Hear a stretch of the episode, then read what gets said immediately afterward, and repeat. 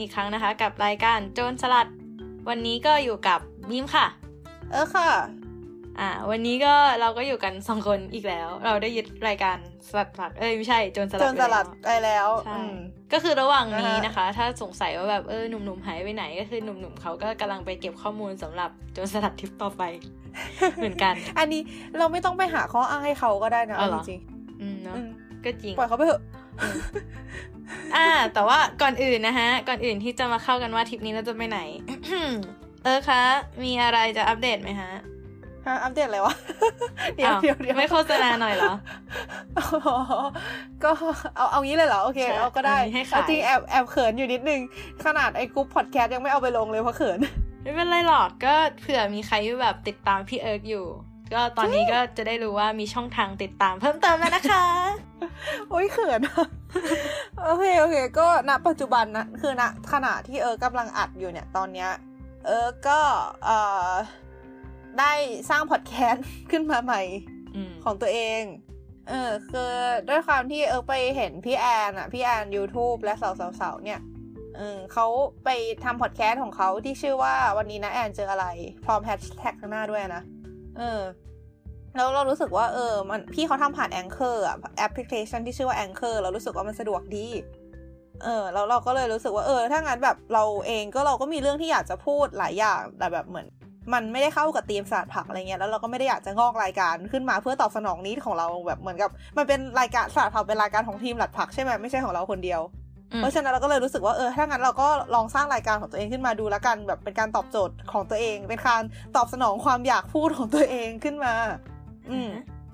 ก็เลยเอออ่าไปศึกษาการใช้วิธี Anchor โดยที่ต้องขอบคุณไอซ์นะคะ พี่ไอซ์จากหลัดผักเนี่ยแหละ ที่เอ่อให้คำแนะนำมา เพราะว่าไอได้ไปศึกษาไว้ก่อนแล้วเออก็เออก็เลยลองไปไปจิ้มจิ้มๆเล่นดู แล้วก็คลอดออกมาเป็นรายการใหม่สองรายการ อันแรกก็คือรายการที่ชื่อว่าความเอิร์กหรือว่าเอิร์กิซึมก็เป็นรายการที่จะพูดเกี่ยวกับเรื่องความเอิร์กคือความเอิร์กเนี่ยมันคือเป็นคือจริงๆที่บ้านเอิร์กเนี่ยจะใช้คำว่าความเอิร์กแทนความซุ่มซ่ามอะเพราะเอิร์กเป็นคนซุ่มซ่ามแบบที่บ้านเวลาสมมติใครหกล้มใครทำอะไรตกอะไรเงี้ยก็จะประมาณว่าอย่าเอิร์กสิอะไรเงี้ยโอ้ความอบอุ่นนี้าฮะเออประมาณเนี้ยแต่ว่าคือ ในความเอิร์กที่เอิร์กรู้สึกว่าตัวของเอิร์กเองเนี่ยเป็นคนยังไงก็คือนอกจากความซุ่มซ่ามแล้วเนี่ย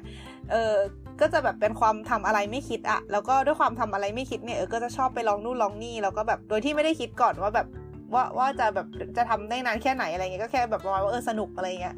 อืมเพราะฉะนั้นเออก็เลยรู้สึกว่าเออได้เจออะไรที่บางทีก็แบบเหมือนไม่คาดคิดจากอะไรประมาณนี้เยอะมาก เออ ก็เลยอยากจะเอามาแชร์ พูดง่ายๆก็คือเป็นรายการที่พูดถึงชีวิตตัวเองเนี่ยแหละ ว่าแบบเจอเรื่องอะไรมาอะไรเงี้ยแล้วก็เอามาเป็นคนๆบ่นให้ฟัง เป็นความพีคทั้งในอดีตปัจจุบันอนาคต อนาคตคืออะไร ก็ในอนาคตแล้วก็เอาไปอ๋อพูดในอนาคตอีกทีอ๋ออนาคตคือแบบต่อจากนี้ต่อจากนี้ เออ ถ้าเกิดไปเจอเรื่องอะไรอีกก็จะมาแบบอัดพอดแคสต์อะไรอย่างนี้อืมอืมตอนนี้ออกมาสองตอนแล้ว แล้วก็ลง Spotify แล้ว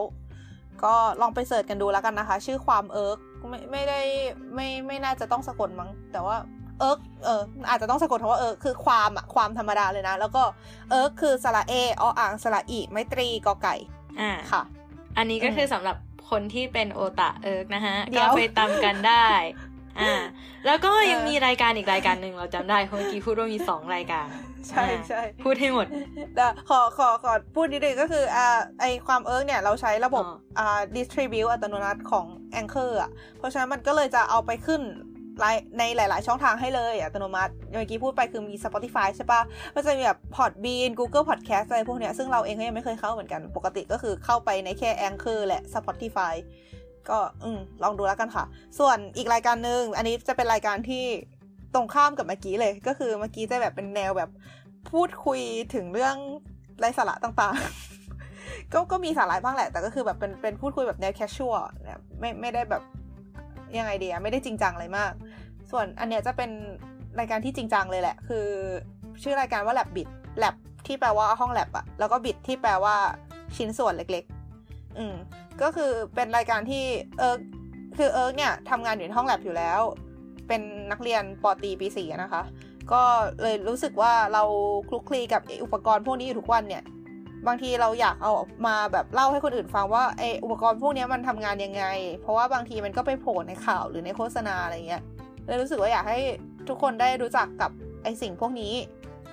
เพื่อที่จะแบบเหมือนทำความเข้าใจกับข่าวหรือโฆษณาได้ดีขึ้น แล้วเลยลองมาพูดถึงเรื่องราวต่างๆ ใน lab แบบประมาณว่าอาจจะเป็นอุปกรณ์หรือสารเคมีต่างๆ ที่ใช้ใน lab หรือว่า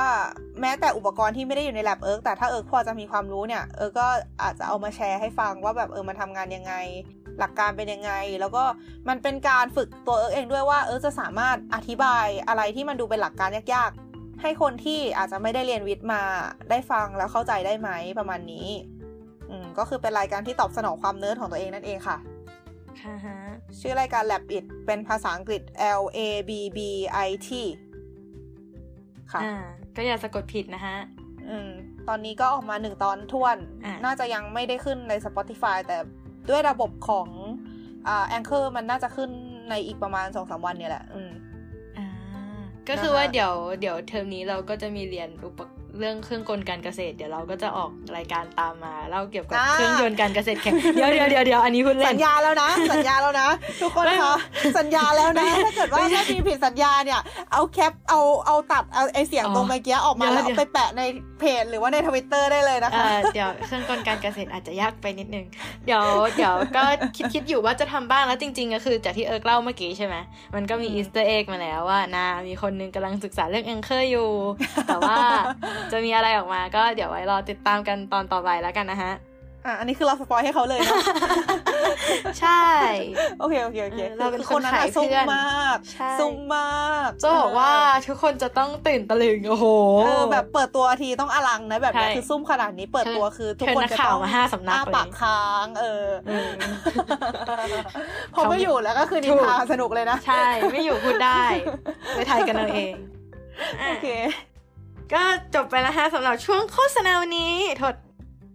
ก็เดี๋ยวเดี๋ยวแล้วแล้วของแม่บีมนี่ยังไงสรุปคือจะทำใช่ไหมก็จริง ๆแล้วที่มีคิดคิดๆอยู่อะคือ เรารู้สึกว่าเรามีเรื่องระหว่างเดินทางเยอะ แล้วมันอาจจะไม่เชิงแบบโจรสลัดมากก็เลยคิดว่าถ้าแบบนึงก็เลยได้อาจจะแบบไปเล่าๆเก็บไว้อ่าแล้วก็อาจจะมีอย่างอื่นอ่าฮะอีกที่แล้วแต่ความขยัน ไม่รู้อืมแต่ว่าก็คิดว่าเอออาจจะอาจจะอาจจะนะ ทุกอย่างเป็นคำว่าอืมอาจจะฮะอ่าฮะอืม ก็ดีนะ เพราะว่าเอาจริงเราก็สส่วนหนึ่งเราก็รู้สึกว่าแบบโจรสลัดก็เหมือนเป็นที่เล่าของพวกเราใช่ไหมแต่ว่าแบบหลาย ๆ อย่างเราเอามาเล่าไม่หมดแล้วแบบเหมือนในโจรสลัดอะเหมือนเอาจริงๆธีมเริ่มแรกเลยมันคือการแนะนำมิวเซียมเนาะใช่แล้วแบบบางทีมันหลุดธีมไปเยอะมาก แล้วเราก็แบบเกรงใจใช่คนอื่นอะไรเงี้ยใช่แล้วเราก็คือแบบเรารู้สึกว่าพอมันเป็นโจรสลัดนี้เราอยากให้มันแบบมันมีข้อมูลที่มันเป็นข้อมูลสถานที่บ้าง เออแล้วแบบมีให้ใช่ถกกันได้นิดหน่อย แบบไม่ยังไม่ทิ้งลายทีมสลัดผักอะเนาะอ่าเออแต่สองคนก็ไม่รู้จะถกอะไรกันได้ไหมนะ แต่ก็เนี่ยแหละ อันอันอันนี้คือแบบ mention ใครหรือเปล่าคะแบบทำไมถึงทิ้งให้อยู่กันใช่สองคนทำไมตอนแรกก็บอกว่าจะอยู่ด้วยกันเฮ้ย แต่เทปที่แล้ว feedback ดีอ่าแต่ว่าพวกเราเป็นคอมบิเนชันที่ดีเว้ยตายละต้องเป็นเพราะความน่ารักของลิงลบบุรีแน่ ๆ เลยไอ้ยาโผล่โผล่มาห้าวิ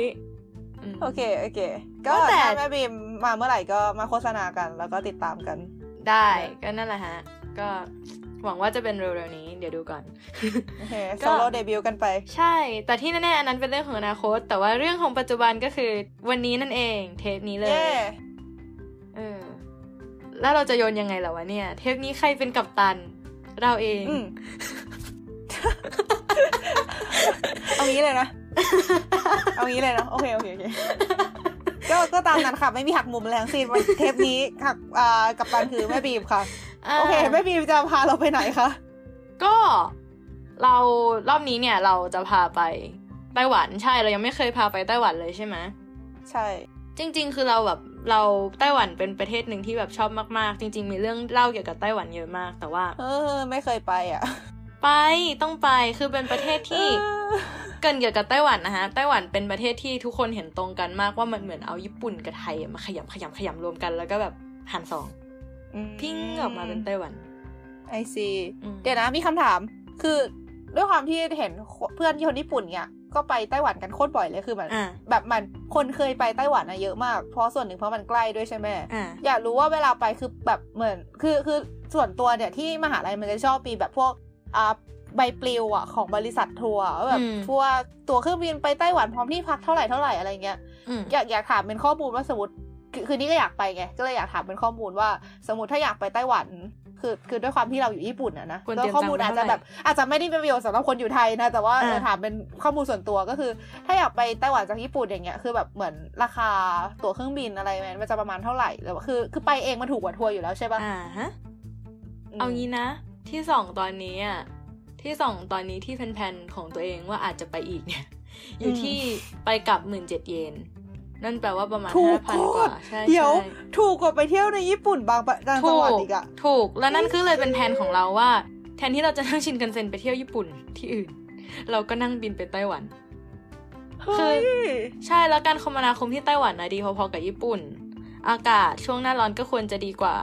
อาหารไม่ต้องพูดถึงไต้หวันแบบ เรารัก พอๆกับไทยอะอาหารที่ไต้หวันอะอ่าคือดีมาก แล้วก็ค่าครองชีพถูกมากค่ารถเมล์แบบแปดบาทเอ้ยสามบาทก็มีมั้งจำไม่ได้แล้วอะเท่าไหร่แต่คือค่ารถเมล์ก็ถูกมาก ค่ารถไฟฟ้าก็ถูกมากพูดง่ายๆคือเตรียมไปแค่ค่าค่าที่พักอะแล้วก็ไปนอนสวยๆอยู่นู่นโทษเดี๋ยวนะที่ที่พักประมาณเท่าไหร่อะที่พักแล้วแต่หาคราวล่าสุดที่เราไปตกคืนละแปดร้อยบาทเหรอ ใช่ใช่ใช่โอ้ ราคาดี แต่ว่าก็คิดว่าก็คิดว่าจริง ๆ มันก็หาได้ถูกกว่านั้นหมายถึงแปดร้อยนี่คือหาแบบดีแล้วนะ ก็คือไม่ได้ไปนอนเสี่ยงอะไรอะอ่าฮะอ่าฮะอืมอืมก็แล้วนี่คือไปคนเดียวปะที่ไปมาสองรอบไปกับแม่ทั้งสองรอบใช่อืมใช่ แต่ว่าจริง ๆ แล้วถามว่าไปคนเดียวได้ไหม มันก็ไปคนเดียวได้ แต่ว่าอาจจะยากหน่อยถ้าคนไม่ได้ภาษาจีนม คือเรารู้สึกว่าประเทศมันแบบไม่ได้อันตรายหรอก แต่ว่าถ้าหลงอะไรเงี้ย มีคนอยู่ด้วยมันอาจจะอุ่นใจกว่าไอซีอะแต่เคยได้ยินมาว่าคนญี่ปุ่นคนไต้หวันพูดภาษาญี่ปุ่นได้เยอะ ใช่ถูกต้อง จริง ๆ แล้วคืออยู่นู่นอะ สับสนมากเลย สับสนมากว่าต้องพูดภาษาอะไร คือแบบอ่าอืมคืออยู่ๆก็บางคนก็พูดญี่ปุ่นคล่องกว่าจีนบางคนพูดจีนคล่องกว่าญี่ปุ่นอ่าใช่ ก็คือถ้าใครอยากไปใครที่ได้ภาษาญี่ปุ่นนี้ก็คือแนะนำให้ไป คือแบบ เฮ้ย จะรักประเทศนี้อ่าจริงๆ คือเราอะอยากไปกินเว้ย อ่า เธอเหมาะมากจริง ๆ มันเป็นประเทศที่อยากไปโอ้นะ จัดทริปได้จัดทริปค่ะได้ ถ้าตัวตั๋วราคาดีนี่เราพร้อมไปบินไปทุกเมื่อ คือราคามันพเฮ้อยๆกับชินคันเซ็นญี่ปุ่นน่ะนึกออกเดี๋ยวหลัปะงไม่เดี๋ยวหลังไม่อ่าก็คือเอาจหลัริงงไมๆนะคะ ทุกคนคะ ผู้ฟังทุกคน ถ้าสนใจจะไปไต้หวันเราจัดทริปได้นะคะ โอ้ดีเริ่มค่ะดีเริ่มขายทัวร์แล้วอะสักพักเริ่มขายนั่นดิทัวร์แล้วมโอเคมาต่อต่อเข้าเรื่อง ก็จริง ๆ เราไปไต้หวันมาสองรอบแล้วแหละ รอบแรกอืมคือไปอยู่ไทเปสิบวันเลย เพราะว่า ไม่รู้อะไรจนบันดาลใจรู้สึกแค่ว่าอยากไปอยู่อือหือก็เลยจองโรงแรมไปอยู่ไทเปสิบวัน แล้วก็ไปเดินเล่นเดินไปเดินมาอยู่ที่นู่น แต่ว่ารอบสองก็คือว่าเป็นธีมว่าจะไปเที่ยวธรรมชาติ ก็เลยไปที่ที่ก็น่าจะรู้จักกันนะคะก็มีไป Sun Moon Lake ไปอาลีซานอะไรเงี้ย ก็จะเป็นการท่องเที่ยวหน่อยๆ แต่เนี่ยเพื่อให้มันเป็นโจรสลัดเนี่ย เราอะก็เลยจะพาวกกลับไปที่ทริปแรก ซึ่งทริปแรกเนี่ยเราไปอยู่ไทเปมาสิบวัน แล้วเราก็ไปพิพิธภัณฑ์มาสิบที่แน่อือหือต้องมีเอฟเฟกต์ตบมือแล้วล่ะ เดี๋ยวถ้าว่างเดี๋ยวใส่ให้ทอทอทอก็คือว่าจริง ๆ แล้วอะส่วนใหญ่คนไปไทเปก็จะอาจจะรู้สึกว่าเออไม่มีอะไรอาจจะไปช้อปปิ้งไปกินเอาจริง ๆ แค่กินก็หมดเวลาแล้วล่ะคือสิบวันอะคุณพระช่วยสิบวันคุณกินของในไทเปไม่หมดหรอก เอาแค่ คือที่ไทเปมันจะมีตลาดตลาดกลางคืนอะอย่างอ่าฮะชื่อซื่อหลิน night market เนี่ย ก็มีที่นั่นอะแค่ที่นั่นที่เดียวอะเพื่อนเราอยู่มาปีหนึ่งอะมันยังกินไม่หมดทุกร้านเลย จริงว่าจริงอืมก็เออก็ใหญ่อยู่ก็คือเหมือนแบบเหมือนเป็นเยาวราชของที่นั่น แต่ว่ามันเป็นเยาวราชที่อัดกันมาอยู่ในในพื้นที่เดียวอะ่ะคืออาฮะอัดกันมาอยู่บนพื้นราบอะ่ะที่ไม่ได้มีแบบถนนพาดกลางอะไรเงี้ยอืมก็จะได้ความรู้สึกในอีกอย่างหนึ่งแล้วก็สำหรับพิพิธภัณฑ์สิบที่ที่เราไปในไต้หวัน ซึ่งแน่นอนว่ามันมีเยอะกว่าสิบที่ เดี๋ยวนะ อันนี้อันนี้ขอแทรกนิดนึงคือได้สำหรับคนที่อยากเปิดรูปไปดูดูไปด้วยเนี่ย ต้องทำยังไงคะ โอ้โห ยากเลย เดี๋ยวอัปให้ก็ได้ ไม่ก็โฆษณาบล็อกตัวเองหน่อยอ๋อสิอ๋อเหรออุตสาห์ชงไปซะขนาดนี้แล้ว ก็คือจริง ๆ แล้วอะ เราอะมีเขียนบล็อกอยู่บ้าง ชื่อ Sukrit Space คือสุมันอยู่ในบล็อก Blogspot แต่ว่า สะกดใน Google ก็ได้ S U K R I T S P A C E Sukrit Spaceก็น่าจะขึ้นเลยเออเพราะมันไม่ควรจะมีใครตั้งชื่ออย่างนี้อะฮะ นั่นแหละก็คือจะมีแบบมีเขียนเล่านู่นเล่านี่ไว้บ้าง ซึ่งก็ดองดองไว้ประมาณหนึ่ง แต่ว่าก็เข้าไปส่องกันได้ฮะ ก็สำหรับในทริปนี้แม่บีมก็ได้เขียนบล็อกเหมือนกันถูกปะซึ่งเออก็คือเปิดดูตูกตามอยู่เนี่ยก็คือเออเออขออนุญาตบอกชื่อหัวข้อบล็อกเลยแล้วกันนะ ก็คือ เที่ยวตามใจในไทเปสิบวันสิบพิพิธภัณฑ์ จัดไป EP หนึ่งสี่มิวเซียมสร้างชาติ ก็คือเออก็เริ่มดูจากเอ่อตอนที่หนึ่งเนี่ยแหละ แล้วก็ดูรูปตามไปด้วย ก็คือตั้งใจว่าจะดูรูปไปพร้อม ๆ กับฟังแม่บีมเล่าเนี่ยแหละสำหรับใครที่อยากแบบดูรูปก็เดี๋ยวเออจะแปะลิงก์ไว้ให้ในโพสต์ใน Facebook หรือว่าแบบทวิตเตอร์แล้วก็ซาวคลาวนะคะ ก็แบบลองกดเข้าไปดูกันได้ อืมอ่าแล้วสำหรับใครที่เข้าไปแล้วก็โพสพบว่าอ้าว มันยังไม่จบก็จะพยายามปั่นให้เร็วที่สุดค่ะขอโทษค่ะ อ่า นั่นแหละ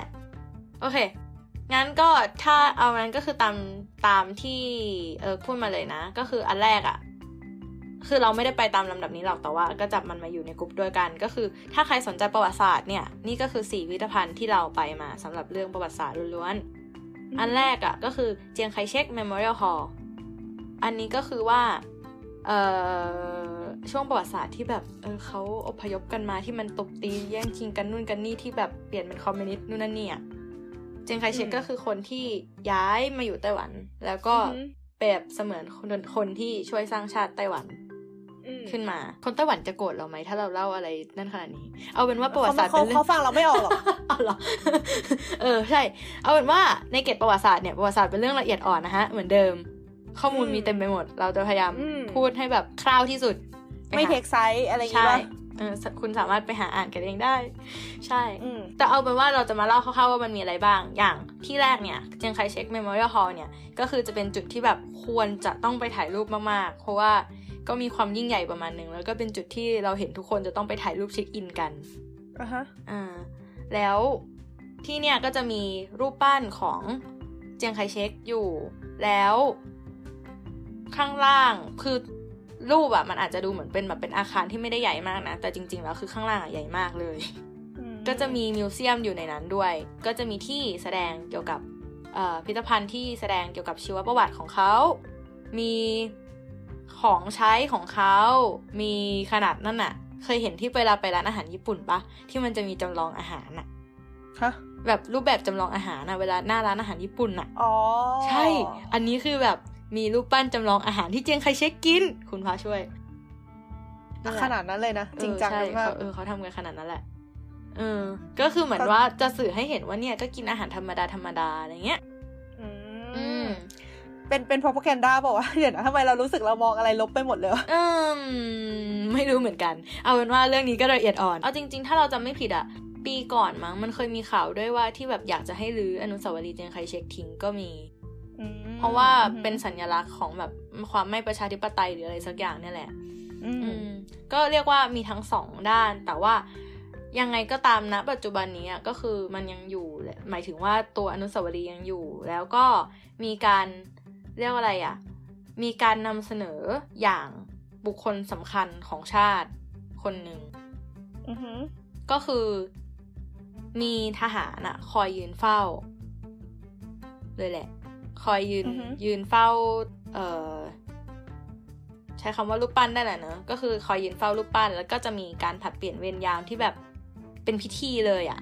จริงจังมาก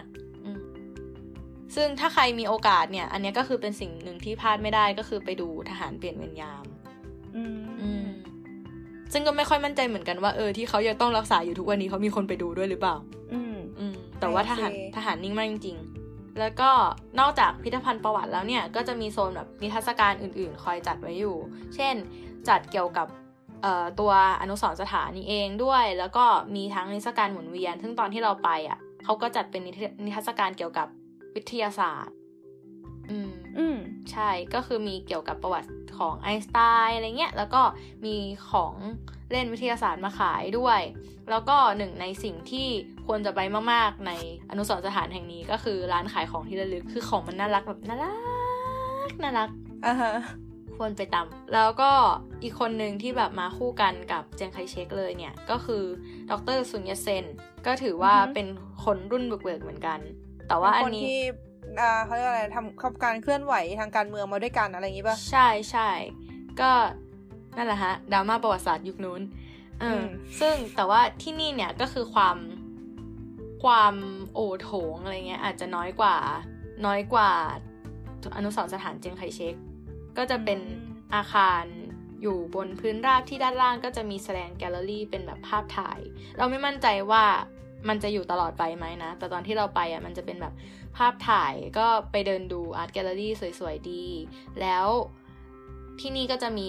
เวรยามทหารเหมือนกัน ซึ่งทหารก็จะมีการแสดงเปลี่ยนเวรยามเหมือนกัน แต่มันจะมีความแตกต่างกันอยู่บ้างในท่วงท่า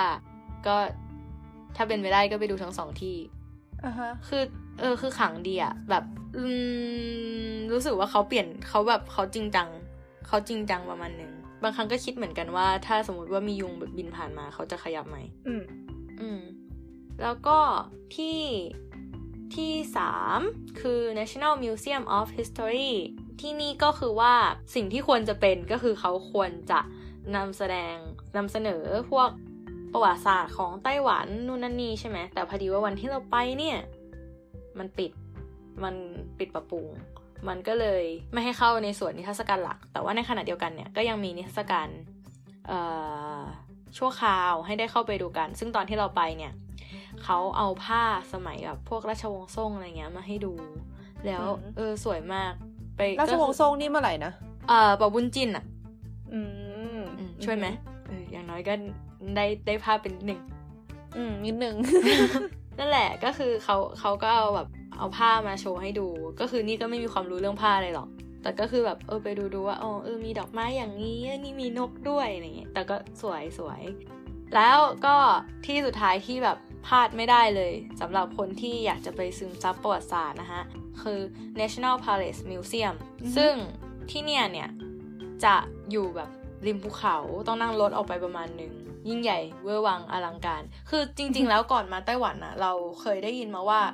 ตอนก่อนที่เขาจะแบบอพยพจากจีนมาไต้หวันน่ะ เขาก็มีอ่าฮะการเอาแบบของโบราณเอาสมบัติอะไรเงี้ย มาไว้ที่ไต้หวันด้วย ซึ่งเขาก็ว่ากันว่านะ ว่าทุกวันเนี้ยของพวกนั้นนะก็คือโดนเอามาแบบเวียนจัดแสดงที่พิพิธภัณฑ์ในไต้หวันเนี่ยแหละเออซึ่งอันนี้ก็แบบไม่รู้เหมือนกันว่าจริงหรือเปล่า ไม่ค่อยกล้าถามเพื่อนไต้หวันด้วยกลัวมันโกรธนั่นแหละ แต่ว่าเท่าที่ไปมาก็คือว่าแบบมีตั้งแต่ มีตั้งแต่แบบ แสดงของตั้งแต่ยุคสมัย ราชวงศ์โจวก่อนโจวมันคืออะไรนะ เซียปะจำไม่ได้เลยจ้า ตรงนี้คือไม่แม่นเลย คือมัน มันมีราเราชก็วงจะศ์อยู่ประราพฤชติวงศ์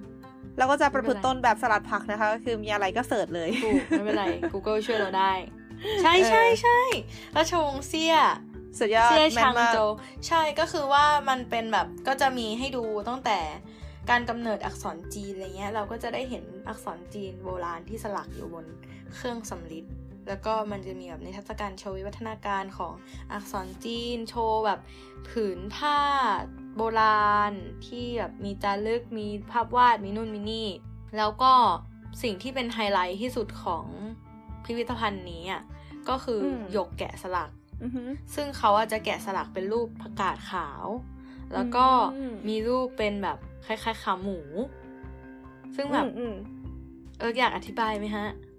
คือแบบตอนนี้ดูรูปอยู่คือมันมันละเอียดอ่อนมากคือแกะสลักจริง ๆอะ คือแบบคือคือมันสุดยอดมากอะ เหมือนมันคือ ถ้าเข้าใจไม่ผิดคือมันคือเอาหยกมาก้อนหนึ่งแล้วก็แบบแกะเข้าไปเรื่อยๆจนออกมาเป็นรูปร่างแบบนี้ใช่ปะเออเออคือมันมีทั้งแบบความขรุขระ ความพลิ้ว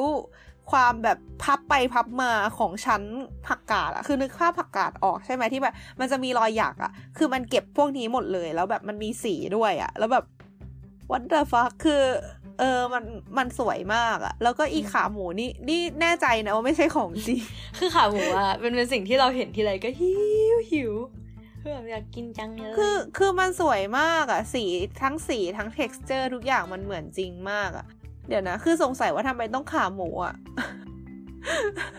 คือเข้าใจว่างานสมัยก่อนมันน่าจะมีอยู่แบบหลายประเภทหลายชิ้นแหละ แต่ก็ไม่รู้เหมือนกันว่าทำไมเขาต้องต้องเอานั่นขาหมูมา อืมอ่า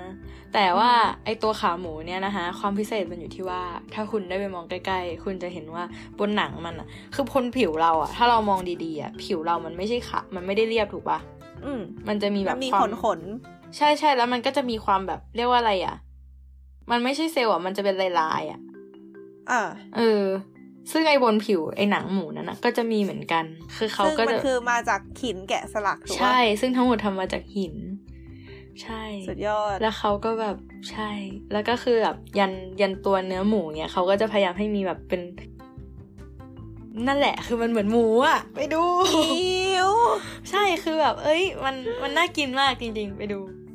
อ๋อแต่ว่าทางนี้ทางนั้นนะคะถ้าใครที่ฟังเทปนี้แล้วคิดว่าเราจะไปดูขาหมูหรือเราจะไปดูผักกาดตอนนี้ก็คือเช็คนิดนึงนะคะ เพราะว่าล่าสุดที่ไปมาเนี่ยเพื่อนบอกว่าเขาเก็บ ไม่รู้เหมือนกันว่าทำไม สงสัยมีคนไปแทะเอออาจจะมีคนกิน อาจจะมีคนหิวที่นู่นเออคนหิวสองวันสิบเก้าใช่แล้วคือแบบ ที่เนี่ยเป็นที่ที่แบบพลาดไม่ได้จริงๆ เพราะว่ามีของเยอะมากๆ แล้วของแบบของโบราณของสวยทั้งนั้น มีพวกของคือมันเรียงมาเลยอะมันมีของเกือบทุกรัชกาลอะ แล้วอ่าฮะแต่ว่าที่ทำให้เรากรีดกรารที่สุดอะก็คือเป็นของราชวงศ์แป๊บหนึ่งนะ นี่ก็คือจำไม่ได้ ก็คือว่าจริงๆอะมันมีมันมีของของทุกราชวงศ์เลยใช่ไหมแล้วก็มีการเปรียบเทียบกันด้วยนะ อย่างเช่น เครื่องสังคโลกเนี้ย ดูยังไงว่าอันไหนเป็นของราชวงศ์ไหนอะอ่าเออคือแบบมันมีมันมีเขียนบอกด้วยว่าวิธีการดูอะคือยังไง คือแบบหน้าตามันเหมือนกันเป๊ะเลยแต่ว่า ราชวงศ์นี้เงี้ยจะมีจะมีขีดด้านข้าง ราชวงศ์นี้แบบก็จะไม่มีขีดด้านข้างอะไรเงี้ยเอออ๋อแล้วมันมีแบบประมาณว่าภาษาอังกฤษไหมคำอธิบาย ใช่ใช่มีคำอธิบายภาษาอังกฤษเขียนอยู่โอ้ดีไว้จังด้วย ก็อ่าฮะก็ไปดูได้ อืม ใช่เนี่ยนะอีกอย่างหนึ่งก็ถามจะถามว่าทำไมของพวกนี้มันถึงมาตกอยู่ที่ไต้หวันนะคือของพวกนี้มันเป็นของราชวงศ์จีนใช่ปะใช่ทำไมมันถึงมันถึงมาอยู่ที่ไต้หวันได้ หมายถึงแบบก็ทำไมถึงไม่อยู่ที่จีน เออ ก็ตอนที่เขาตอนที่เขาจะโลสัมเพากันมาเขาก็เอามาด้วย อ๋อไอซีอ่าก็คือเป็นของที่มาจากคนที่อพยพมาในตอนนั้น แล้วก็เอามารวบรวม ใช่อะนะเพราะว่าเพราะว่าคนที่อพยพมาไต้หวันอะไม่ได้เป็นแค่เรียกว่าอะไรอะไม่ใช่คนจีนอพยพธรรมดาเนกอะไหมก็อย่างที่เห็นว่าแบบมีเจียงไคเชกอะไรเงี้ย ซึ่งถ้าจะไม่ผิดก็คือเขาเป็นนายก แบบอืมเทียบได้กับเป็นนายกของจีนตอนสมัยนู้นอะแล้วเขาก็ตีกันอ่าฮะกับ จะพูดว่าสีจิ้นผิงไม่ใช่ ประธานเหมา สีจิ้นผิงอ่าไม่เขาก็แบบมีมีนั่นแหละโหโอละพ่อโอละแม่ดราม่าน่าดูช่วงนั้นอ่าฮะอ่า ก็คร่าวๆหน่อยไหมคร่าวๆหน่อยไหมประมาณว่าสองคนนี้เขาเขาขัดแย้งกันในเรื่องแนวคิดยังไง ใช่ก็คือเหมือนเอ่อถ้าตามที่เขาว่ากันว่านะ ก็คืออมเจียงไคเชกอะก็คือจะสนับสนุนฝั่งฝั่งเหมือนแบบประชาธิปไตย ซึ่งอันเนี้ยอันนี้คือไม่มั่นใจนะคือนี้พูดจาก อันนี้คือดอกจันไว้ว่า ใช่ใช่ใช่ทั้งหมดคือออ่านี่ไม่ได้เตรียมประชาธิปไตยในมุมมองของเขาอะไรอย่างงี้อ่าซึ่งอาจจะอ่าอาจจะไม่ตรงกับไอเดียของหลาย ๆ คนเออันอนี้ปะเออเออเออเออใช่ คือเราก็แบบนั่นแหละ มันนิยามไหนนิยามเหลือเกิน แต่ว่าอืมประธานเหมาเนี่ยก็คืออย่างที่ทุกคนรู้กันนะฮะเขาก็แบบเออสนับสนุนคอมมิวนิสต์เออออะไรเงี้ยอืมแล้วเขาก็แบบมีการตีกันแล้วมันก็เรียกว่าอะไรอะไปซ้อนทับกับช่วงสงครามโลกพอดีก็มีดราม่านันกิง ว่าแบบว่าก็คือญี่ปุ่นก็เข้ามาบุกนันกิงพอดีอะไรเงี้ยนึกออกไหมอืมใช่แล้วมันก็แบบรายละเอียดแม่งเยอะมากไม่กล้าเล่ากลัวผิด เอาเป็นว่าไปหา อ่าก็คือเอาเป็นว่าเอาสรุปก็คือสองคนนี้เขาไม่ถูเอากเป็นกันว่าใช่ แล้วสุดท้ายประธานเหมาอะ ก็คือเอ่อก็คือคุมอำนาจได้แล้วเออเอ่อเจียงไคเชกก็เลยอพยพมาตั้งเป็นรัฐบาลพัฒถิ่นที่ไต้หวัน นั่นคือเหตุผลที่ทำไมมันถึงงงงวยเหลือเกินว่าตกลงไต้หวันเป็นประเทศหรือไม่เป็นประเทศอืมอืมเพราะคนที่อพยพมาในช่วงนั้นก็จะมีไมเซ็ตประมาณว่าไต้หวันไม่ใช่จีนนะเฟยอะไรอย่างงี้ปะอืม คือ อืม คือมันก็พูดยากคือเขาก็แบบ คือตอนเนี้ย ตอนเนี้ยคนไต้หวันก็จะพยายามพูดว่าไต้หวันไม่ใช่จีนอยู่แล้ว อืมอืมเอาจริง ๆ แบบ คืออันเนี้ยนั่นง่ายมากเลย เรามองหน้ากันเองอะแล้วเราคิดว่าเราจีนปะก็ไม่ ไม่แต่เราเจ๊กไอนะซีเออ คือมันเออนั่นแหละ คือมันเป็นหนึ่งในสิ่งที่เราเรารู้สึกว่าเราอะรีเลทกับเรื่องนี้ เพราะว่าสุดท้ายเราก็ยังเรียกตัวเองว่าตัวเองเป็นคนไทยอะแต่ว่าแบบถ้านับย้อนกลับไปเราก็แบบ เราก็ไม่ไทยขนาดนั้น แต่เฮ้ยไม่เราคนไทยอืมแล้วก็น่าจะอารมณ์ประมาณนั้นเหมือนกันอืมเข้าใจ แต่คือแบบในในในมายเซตของแบบคนจีนสมัยนู้นอะนะสมัยที่เขาเพิ่งบุกมาไต้หวันใหม่ๆอะก็ไม่มั่นใจเหมือนกันว่าในตอนนั้นเขาจะรู้สึกว่าแบบเราไม่ใช่จีนหรือเปล่า เราคิดว่าคนตอนนั้นน่าจะรู้สึกว่าตัวเองเป็นจีน และรู้สึกว่าเนี่ยคือจีน แต่ว่าแค่มีจีนสองจีนอ๋อแล้วก็เมื่อกี้ที่บอกว่าที่กรีดนะฮะ ก็คือว่าเป็นของ เป็นของในสมัยราชวงศ์ชิง คือที่ไม่นั่นคือไม่มั่นใจว่าอยู่สมัยไหน เป็นงานเรียกว่าอะไรอะงานฝีมือของสมัยจักรพรรดิหยงเจิ้น ซึ่งถามว่ามันกรีดตรงไหนนั้น ถ้าทุกคนเคยดูปุ๊บ ถ้าใครเคยดูปู้ปู้จริงชิง หรือสันสถานทุกอย่างก้าวหรืออะไรซัมติงนั่นแหละอืมก็น่าจะ get ว่าเออคือจักรพรรดิองค์เนี้ยก็คือเป็นพระเอกในเรื่องนั้นอะไรเงี้ย ถ้าใครยังไม่เคยดูก็ไป search หาดูได้ฮะ ปูปู ไม่เคยดูค่ะ ที่มันมีเวอร์ชั่นเกาหลีที่ไอยูเล่นอะไม่รู้ไอค่ะ Moon Lovers อะไร something ดิดิฉันไม่ได้เป็นสายซีรีส์ค่ะอ๋อคร่าวๆได้ไหมเล่าเล่าคร่าวๆได้ไหม คือเป็นเรื่องของผู้หญิงคนหนึ่งที่หลุดเข้าไปในสมัยโบราณอือหือซึ่งเป็นช่วงที่เขาจะแบบเรียกอะไรอะแย่งชิงบัลลังก์กันพอดี ซึ่งแบบมีองค์ชายถ้าจะไม่ผิดสิบสี่คนมั้งโอ้โหแย่งชิงบัลลังก์กันอะไรเงี้ยอืม แล้วนางเอกก็จะต้องเข้าไปอยู่ในวังหลวงที่แบบฮ่องเต้มีอำนาจสั่งเป็นสั่งตายได้ทุกอย่างอะไรเงี้ย แล้วนางเอกก็เลยต้องไปเจอกับความน่ากลัวของการอยู่ในระบบแบบนั้นอะเออออืมซึ่งมันก็เลยเป็นที่มาของชื่อเรื่องคือสันสถานทุกย่างก้าวถ้าจำไม่ผิดนะ I see คือ คือแปลไทยอะมันแปล มันแปลตรงแหละ แต่คือที่ไม่อ่าฮะมั่นใจคือไม่มั่นใจว่ามันคือสันสถานหรือเปล่า หาแบบไอซีโอเค ก็ลองไปหาดูใช่กันนะคะ ใช่สันสถานทุกย่างก้าวก็ถ้าใครสนใจก็คือเสิร์ชว่าปูปูจินชิงนะฮะอืมหรือสันสถานทุกย่างก้าวก็เจอแล้วล่ะเออนั่นแหละอืมไปดูอืมไปดูหนังดีหนังดี อืมซึ่งแบบเราก็เลยจะกรีดกรารเพราะว่าเออเรื่องมันซึ้งประมาณนึงแล้วก็พอแบบ ได้เห็นก็จะรู้สึกแบบมีความมโนเล็กน้อย มีความรีเลทกับเรื่องใช่ที่เคยดูมาถูกไหมใช่ จริง ๆ ก็พยายามจะหาเรื่องเกี่ยวกับปาบุญจินแล้ว แต่พอดีว่าอันนั้นเดี๋ยวอาจจะแบบอาจจะไม่ค่อยซึ้งเท่าไหร่อืมอืมก็ถ้าใครแบบเป็นแบบจะสายประวัติศาสตร์หรืออยากเห็นของเก่า เอาจริง ๆ คือไม่ต้องอยากเห็นก็ได้เลย เอาแค่ว่าไปเยือนไต้หวันแล้วอะก็คือควรไปจริง ๆ เพราะว่าทุกอย่างแบบของแบบนั้นน่ะมันมากองให้คุณดูแบบใกล้แค่นี้แล้ว ถ้าคุณไปไต้หวันมันก็จะใกล้ไงคุณก็อือหือ จัดไปฮะ อย่าพลาด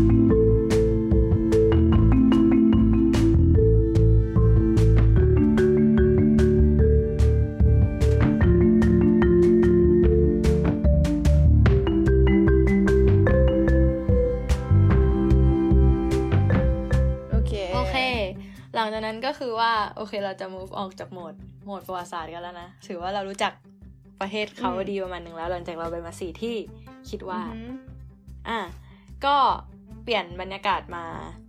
นี่เรียงตามที่เราเขียนไว้เลยนะ ก็คือออหือเวลาเวลาตอนเวลาอยู่ที่ไทยอะ เคยสังเกตกันบ้างไหมว่า บนตู้คอนเทนเนอร์อะมันมีตู้คอนเทนเนอร์ใช่ มันมีชื่อบริษัทอะไรเขียนไว้บ้าง อืม ไม่ เอาจริง แต่อยู่ที่อืมไทยเราเห็นตู้คอนเทนเนอร์นับครั้งได้เลยเหอะอ่า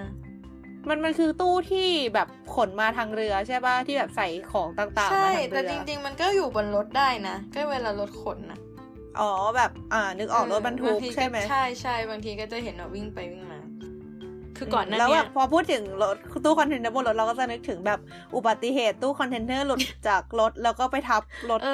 อคนตายทำบไมลาบลาทำไมล่ะ ก็แบบแม่เคยเล่าให้ฟังเนี่ยเราก็บอกว่าเวลาแบบ ถ้าสมมติจะขับรถอย่างเงี้ย ต้องออกห่างรถบรรทุกหน่อยเพราะว่าเราไม่รู้ล็อกไอ้คอนเทนเนอร์มันแน่นไหมอะไรเงี้ยถ้าเกิดอุบัติเหตุขึ้นมาเขาแบบเลี้ยวทีแล้วแบบแม่งหล่นมาทีแล้วถ้าเราซวยนี่ก็คือแบบ อืม นึกออกปเราระมาก็ณนั้มานโนอะไรงั้นบ่อย โอเคค่ะ ต่อเลยค่ะ ขออภัยที่ออกทะเลๆไม่ไม่ไม่ก็คือว่าตอนแรกอะเราอะก็ไม่เคยสังเกตเห็นชื่อบริษัทนี้มาก่อนเหมือนกัน จนกระทั่งได้มามิวเซียมนี้นั่นแหละ ก็คือชื่อบริมิวษัทเซียมนะคะชื่อ Evergreen Maritime Museum อือหือซึ่งก็เป็นมิวเซียมที่ก่อตั้งโดยเจ้าของบริษัท Evergreen ซึ่ง Evergreen ก็คือเป็นบริษัทขนส่ง ถ้าเข้าใจไม่ผิดคือของไต้หวันอืม ทำไมเราคุ้นเขาว่ามารีไทม์วะ ไม่ก็มันเป็นมันคือมันคือศัพท์ปะมั้งคิดว่าเข้าใจว่าอย่างนั้นอะเถอะโอเคต่อเลยแต่คือคือทั้งหมดทั้งมวลเนี่ยก็คือประธานบริษัทเนี้ยเขาแบบเป็นคนที่รักเรือมาก เขาก็เลยหลังจากที่เขาแบบมีบริษัทขนส่ง แล้วก็ทำนู่นทำนี่ได้แบบเอ่อก็นะฮะก็คือมีมายันที่ไทยและที่อื่นๆนะฮะก็คือรวยนั่นแหละ เออเขาก็ได้สร้างมิวเซียมนี้ขึ้นมา เพื่อที่จะส่งต่อข้อมูลเกี่ยวกับเรือให้กับทุกคน ซึ่งมันดีมากทุกคนควรไป คือถ้าอยากรู้อะไรเกี่ยวกับเรือ คุณมาที่นี่อะมเออ คือมันต้องเจออะ มันต้องเจอสักเรื่องแหละอืมอืม ก็คือว่าที่นี่ถ้าจะไม่ผิดก็อยู่ใกล้ ๆ กันกับเจียงไคเชก อือหืออยู่ใกล้ๆกันกับอนุสรณ์สถานเจียงไคเชกนะฮะก็สามารถเดินระหว่างกันได้ แล้วก็อาจจะปิดไว้นิดนึงปิดประมาณห้าโมง ที่เนี่ยจะแสดงทุกอย่างที่คุณคิดได้เกี่ยวกับเรืออะเอิร์กลองพูดมาสิคะ เออลองพูดมานี่คือจะให้เออพูดในสิ่งที่เออเห็นบนบล็อกหรือเอาแค่เอาที่เออคิดขึ้นมาได้เอาที่เออคิดขึ้นมาได้ ว่าแบบสมมติอยากรู้อะไรเกี่ยวกับเรือ จะจะได้บอกว่าไปที่นี่มีไหมเออคงเป็นแบบ พวกเรือสำราญละมั้ง เพราะว่ารู้สึกว่าเป็นโลกที่เราไม่เคยสัมผัสอะแบบเรือสำราญบนนั้นมีอะไรบ้าง จุคนได้กี่คนอะไรเงี้ย อ่า ก็จะถ้าจะไม่ผิดมี โอ้ก็มีอ่าฮะมีมีเรือสำราญ มีเรือรบ มีโมเดลเรือ มีการแสดงประวัติศาสตร์เรือ ทั้งประวัติศาสตร์เรือของไต้หวัน ประวัติศาสตร์เรือของโลก ตั้งแต่สมัยที่เขายังเอาหนังสัตว์มาเป่าลมเข้าไปข้างในให้มันลอยน้ำได้ อันนั้นก็นับเป็นเรือ เออเอาไม้ไผ่มาต่อกันอันนั้นก็นับเป็นเรืออ่าเอาเรือไปเผากลางน้ำเพื่อบูชาสิ่งศักดิ์สิทธิ์อันนั้นก็นับเป็นประวัติศาสตร์เรือ มีอืมโมเดลเรือรบตั้งแต่แต่ละสมัยค่อยๆ มาเรื่อยๆ จนพัฒนาจนมีขีปนาวุธมีคือมีเป็นโมเดลชิ้นเล็ก ๆ ให้ดูอะนะไม่เล็กมากอะก็คือแบบโมเดล โมเดลเรืออืมก็อืมมียันเรือดำน้ำเรือรบอือหือ เรือปกติ มีแกลเลอรี่เก็บรูปภาพเรือบ้าบอมากมีมีเรือเรือหางยาวไทยอะไรอย่างงี้ไหมเฮ้ยเรือหามีงเหรอยาวเหมือนจะไม่เจอ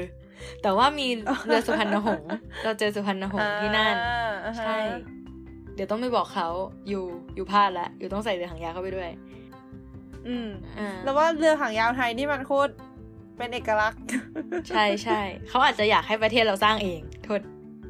เออเฮ้ยแต่จริงๆ คือเราอะเราอะคือเราอะชอบอย่างนี้มากเลยนะ คือแบบทำธุรกิจที่เกี่ยวกับการขนส่งทางเรือ แล้วก็มาทำมิวเซียมเรือ ให้ความรู้กับคนอืมอีกทีหนึ่งอือหือคือแบบคูลเวอร์เออแล้วก็มีเกี่ยวกับบทบาทของเขาพเรีนัยกกงาว่านแต่ละคนดูบนมีเรือแพชชั่นอะไรอย่างใช่เงี้ยใช่ใช่ใช่มากๆ แล้วก็มีประวัติศาสตร์การค้าสมัยก่อน อย่างประวัติศาสตร์การค้าสมัยก่อน คือจริง ๆ แล้วในมิวเซียมเนี้ยมีเกมให้เล่นเยอะอยู่ ในแบบในแต่ละขั้นตอนก็จะมีเกมให้เล่น ซึ่งก็ interactive ประมาณหนึ่ง อย่างเรื่องประวัติศาสตร์การค้าเนี่ยเขาก็จะมีว่าสมมติว่าเราเป็นพ่อค้าอยู่ไต้หวันใช่ไหม แล้วเราอะก็มีเป้าหมายว่าจะต้องทำกำไรให้ได้เท่านี้ต่อปี แล้วมันก็จะมีออเดอร์จากลูกค้ามา เขาก็จะถามว่าเราจะไปขายที่ไหน ซึ่งแบบเราก็ต้องเปิดดูว่าเออแต่ละอันสินค้าอันเนี้ยขายที่ไหนได้บ้างซื้อที่ไหนได้บ้าง แล้วก็แบบดูว่าช่วงเดือนเนี้ยลมมรสุมพัดทางไหน ถ้าสมมุติว่าเราวิ่งทวนลมอะเรือมันก็จะไปช้า หรือถ้าเราวิ่งไปเจอพายุเรือมันก็จะล่มแล้วก็จะเสียเสีย เราก็จะขาดทุนอะเอออมแล้วแบบเขาก็ ถ้าถ้าบินไปทางเอ้ยถ้าไม่ใช่ถ้าบิน ถ้าล่องเรือไปทางเดียวกับลมอะไรเงี้ย ก็มันก็จะแบบเร็วขึ้นอะไรเงี้ยก็ไปเล่นได้ แล้วก็มีเกมให้ขับเรือให้ลองแบบขับเรือไปเทียบไปจอด ก็มีมีเอ่อเกี่ยวกับถ้าสมมุติไฟไหม้เงี้ยบทบาทของแต่ละคนบนเรือจะต้องทำยังไง ใครมีหน้าที่อะไรยังไงเนี่ยก็มีบอกไว้ มียันแบบว่า มีชั้นที่แบบแสดงเกี่ยวกับประวัติ GPS อะไรอย่างนี้ก็มี ซึ่งเสียใจมาก คือเที่ยวเดินไม่ทัน คือเดินไปแล้วพนักงานก็บอกว่าปิดแล้วจ้า ก็เลยนั่นมาอ่าฮะอ๋อมีนี่ด้วย มีแบบเป็นเกมว่าสมมติจะขนของลงจากเรือ จะต้องขนของลงยังไง อืม อืม มัน มัน มันพิเศษยังไงทำไมถึงต้องแบบทำเรื่องนี้ด้วยเพราะคือขนของมันไม่ใช่ขนของลงเฉยๆอะอ่า ถ้าเออขนของลงจากเรือเออจะขนยังไง ก็ก็หยิบหยิบหนึ่งอันแล้วก็หยิบสองอันแล้วก็หยิบสามอันไม่ไม่หยิบยังไงหยิบยังไงหยิบยังไงคืออะไรวะก็ ก็คือก็คงหยิบเรียงลำดับไปเรื่อยๆหรือเปล่า ประเด็นคือเราอะเพิ่งมาเฉลียวใจได้ก็คือด้วยเกมอันเนี้ยแหละ ถ้าสมมติว่าเออเราอะขนของลงจากเรือแบบว่าหยิบเรียงแถวอะน้ำหนักอืมเรือมันจะไม่สมดุลกันถูกปะ อืม ก็คือพอหยิบออกฝั่งหนึ่งมากเกินไป เรือมันก็จะเอียงไปอีกฝั่ง ใช่ใช่ใช่ ซึ่งมันทำให้เรือล่มได้เลย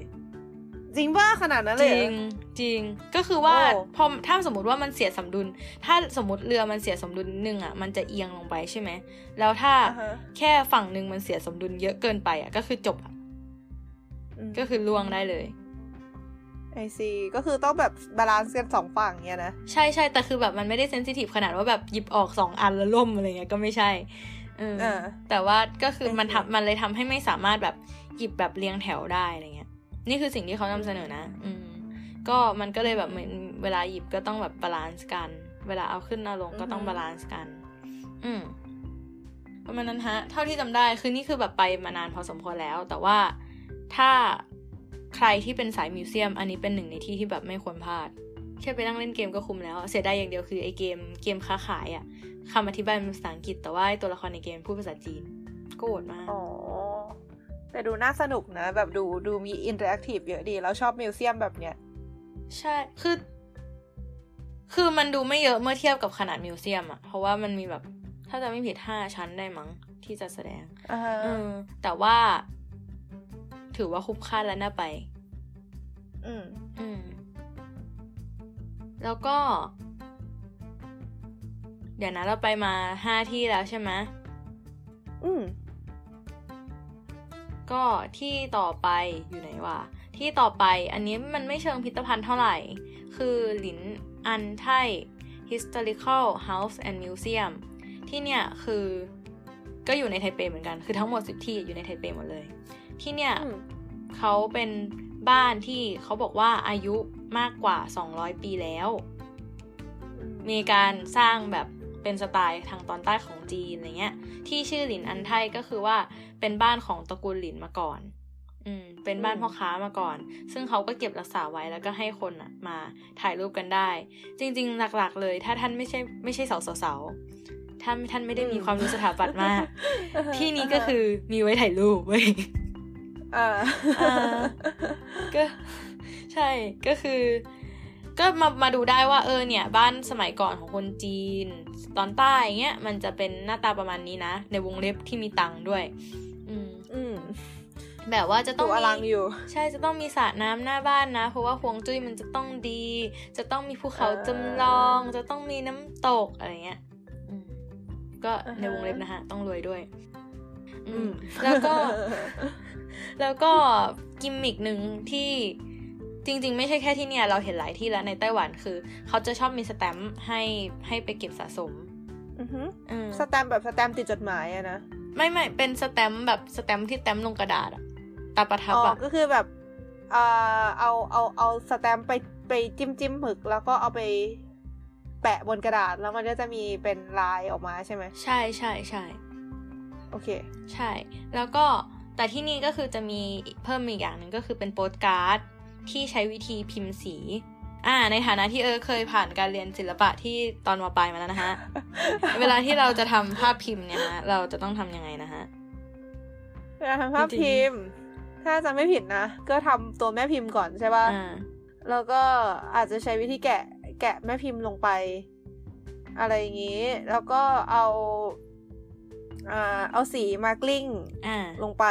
อ่าแล้วก็ค่อยเอาแม่พิมพ์นั้นไปแปะบนกระดาษ แล้วก็กดลงไปให้มันติดงี้ปะอ่าแล้วคราวนี้อาจารย์ก็จะบอกด้วยว่า แต่ว่าถ้าจะทำหลายสี อืม เราก็จะต้องแกะไม่พิมพ์หลายอัน ไม่ก็คือ เนี่ยแหละ อันนี้ก็คือจะคล้ายๆ จะคล้าย ๆที่ที่เราเรียนกันนั่นแหละ ก็คือมันจะมีอืมแบบเป็นโปสการ์ดที่เขาจะมีเป็นตาประทับที่คล้ายๆเหมือนเป็นที่เปรียบเสมือนเป็นตัวแม่พิมพ์ให้ แล้วอ่าฮะแต่ละอันน่ะก็จะแกะไม่เหมือนกัน เราก็ต้องเอาทุกอันน่ะมาแปะทับทับทับทับทับซ้อนทับกันแล้วมันถึงจะได้เป็นรูปรูปหนึ่งขึ้นมา อือืมมซึ่งแบบก็ก็คือคือเกิดเหมือนจากการเอาสีทุกอย่างมาทับกันอ่าฮะอืมใช่แล้วนึกออกแหละ คือตอนจำได้ว่าตอนเรียนศิลปะ คือเขาบอกว่าแบบไอ้ไอ้ที่เราทำอะคือแม่พิมพ์สีเดียวปะใช่ใช่ใช่แต่ เหมือนเคยเรียนว่าถ้ามีแม่พิมพ์หลายสีก็คือจะต้องพิมพ์หลายรอบอะไรอย่างงี้ปะใช่ก็คือแกะแกะไม่พิมพ์หลายอัน แล้วก็เอาแต่ละเอออัอันอะ ค่อย ๆ ทีละสีแล้วก็ทับกันไปเรื่อยๆเรื่อยๆเรื่อยๆก็คือใส่ทีละสีใช่ ก็เราต้องมาประยุกต์ความรู้ศิลปะกันไกลถึงไต้หวันเลยเหรอ ก็เนี่ยแหละฮะ ก็มีอืมมีให้เก็บสะสมได้แล้วก็มีจำลองนู่นนั่นนี่เต็มไปหมด มีเกี้ยวให้ไปถ่ายรูปด้วย คือจริง ๆ แล้วมันแบบมันเหมาะแก่การมาถ่ายรูปมาก เพราะว่าจริง ๆ แล้ว ถึงแม้ว่ามันจะบอกว่า house and museum แต่รู้สึกว่าทุกคนก็มาเพื่อถ่ายรูปอ้ออมจะมีแบบคนแต่งคอสเพย์มาเต็มไปหมดเลย คือคุณจะเจอได้ตั้งแต่สาวใส่ชุดฮันบก สาวใส่ชุดจีนยันกระทั่งคนใส่ชุดแอนิเมชันคนคนใส่ชุดเดี๋ยวนะอเมฮันบกที่ฮันบกเฮีย อืมใช่ มันมันคล้ายมันมีความเดี๋ยว คล้ายปราสาทเกาหลีอะไรอย่างเงี้ยเหรอหรืออะไรไม่ไม่ไม่เธอแบบมาฮันบกนั้น เธอคิดดูนะ มีกระทั่งตัวละครแบบพวกนารูโตะก็นั่นแหละ โอ้ก็เลยคิดว่ามัน อืมก็ก็ก็น่าจะเป็นก็แบบ คือไม่เกี่ยวหรอกอะไรอย่างงี้ปะใช่ใช่ใช่แต่ก็คือว่า เออก็มาถ่ายอะไรเงี้ยนะถ้าใครมาก็คือแบบ เอ้ยต้องต้องมาลองถ่ายนะฮะ ถึงแม้ว่าท่านจะไปถ่ายรูปที่เจียงไคเช็กมาแล้ว แต่ว่าที่นี่ก็เป็นที่ที่ไม่ควรพลาด ไปอย่างรวดเร็วไปที่ต่อไป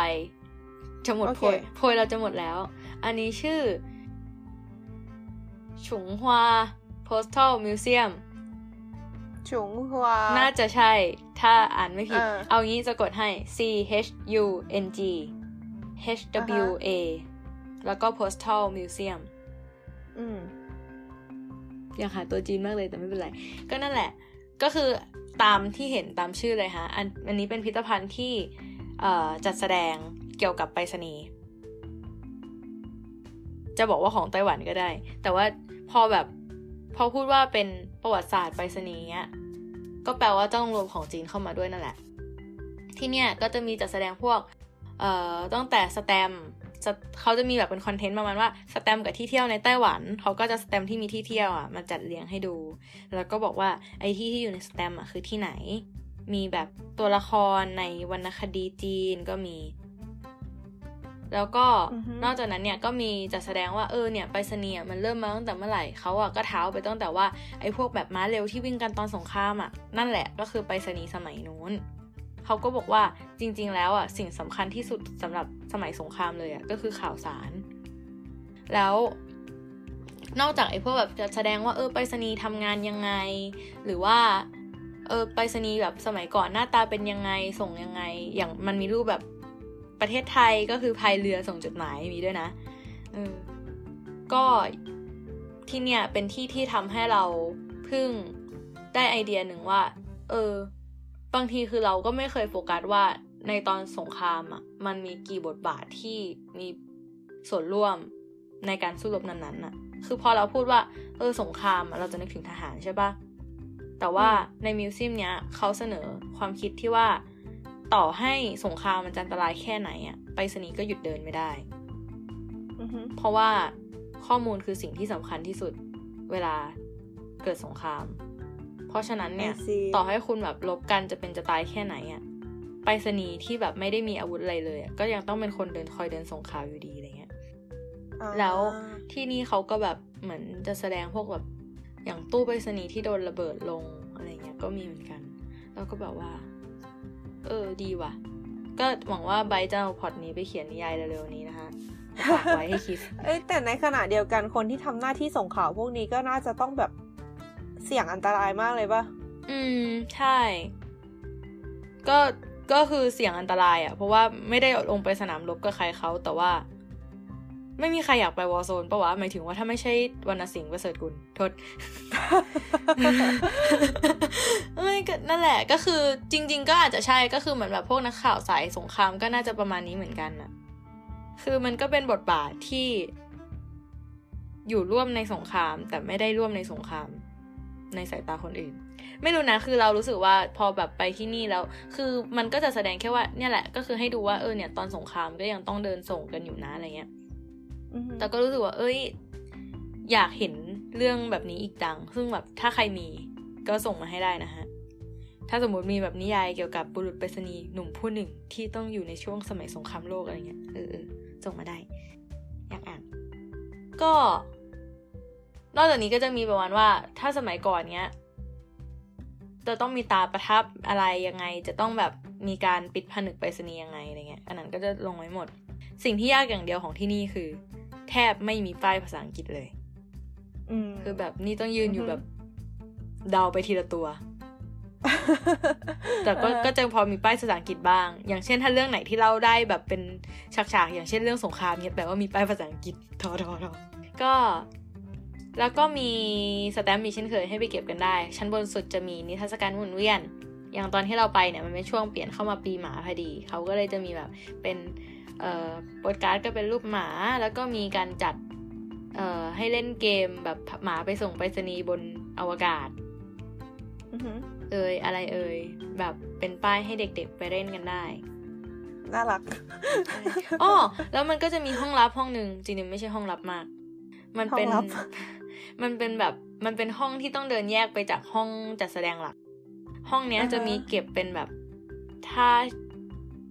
ไม่รู้เอิร์กเลื่อนถึงตรงไหนอะแต่ว่ามันจะมีรูปที่มันเป็น ที่มีสีเงินทั้งรูปอะมีอยู่รูปหนึ่งสีเงินทั้งรูป มีอยู่ใต้อยู่ใต้ไหนวะไปรษณีย์อยู่ในเรือ โอ้เห็นแล้วอืมควรอธิบายเป็นยังไงดี คือมันเป็นเหมือนตู้แนวขวางอะแบบปกติตู้มันจะเป็นแบบยังไงเป็นสี่เหลี่ยมใช่ป่ะแล้วมันก็จะมีมีความกว้างประมาณหนึ่งอ่าแต่อันเนี้ยเหมือนมันเป็นตู้ที่มันแคบมากๆอะอืมคือมันมันเป็นตู้ที่สูงมากเลยนะ แต่ว่าความกว้างอะมันนิดเดียวเองอะเหมือนดึงออกมาเป็นแบบเป็นบอร์ดแผ่นๆยังไงไม่รู้อะอ่า อืมเออก็คือเหมือนก็เหมือนแฟ้มเนอะเหมือนแฟ้มเหล็ก เออเออเออใช่ ซึ่งแบบในในไอห้องเนี้ย ก็คือในแฟ้มเนี้ยนั่นแหละ เขาก็จะมีการเก็บไปรษณีย์ตาดวงตาไปรษณียกร ชื่อเล่นคือสแตมป์ใช่ไหมเอออือฮึสแตมป์อภิวัตไว้ในเดี๋ยว ไว้ในห้องนี้ซึ่งแบบเขาก็จะเก็บไว้ในหลายประเทศมาก เราไม่ได้ดึงดูว่ามันมีครบทุกประเทศหรือเปล่า แต่ว่ามันก็มีเยอะ แล้วก็อืมตัว ตัวชั้นก็จะเรียงตามตัวอักษรไปแล้วก็วิ่งดึดๆๆๆไปหาประเทศไทยเลยนะฮะอะฮะอืมซึ่งแบบตอนหน้าหน้าแรกสุดของไอ้แฟ้มเก็บสแตมป์เนี้ยก็จะมีข้อมูลของแต่ละประเทศนั้นอยู่อือฮึเออเดี๋ยวนะ เพิ่งสังเกต สงสัยว่าในป้ายอะ มันจะเขียนว่า Independence Day คือปีหนึ่งสามเจ็ดศูนย์ทำไมสามเจ็ดศูนย์บวกห้าสี่สาม นั่นสิ อะไรคือทำไมหนึ่งวะสามเจ็ดศูนย์วะเออนั่นหนึ่สิงสามเจ็ดศูนย์คือปีเหรอ มันดูมีความเป็นไปได้สุดที่จะเป็นปีปะแล้วหนึ่งสามเจ็ดศูนย์นี่คือปี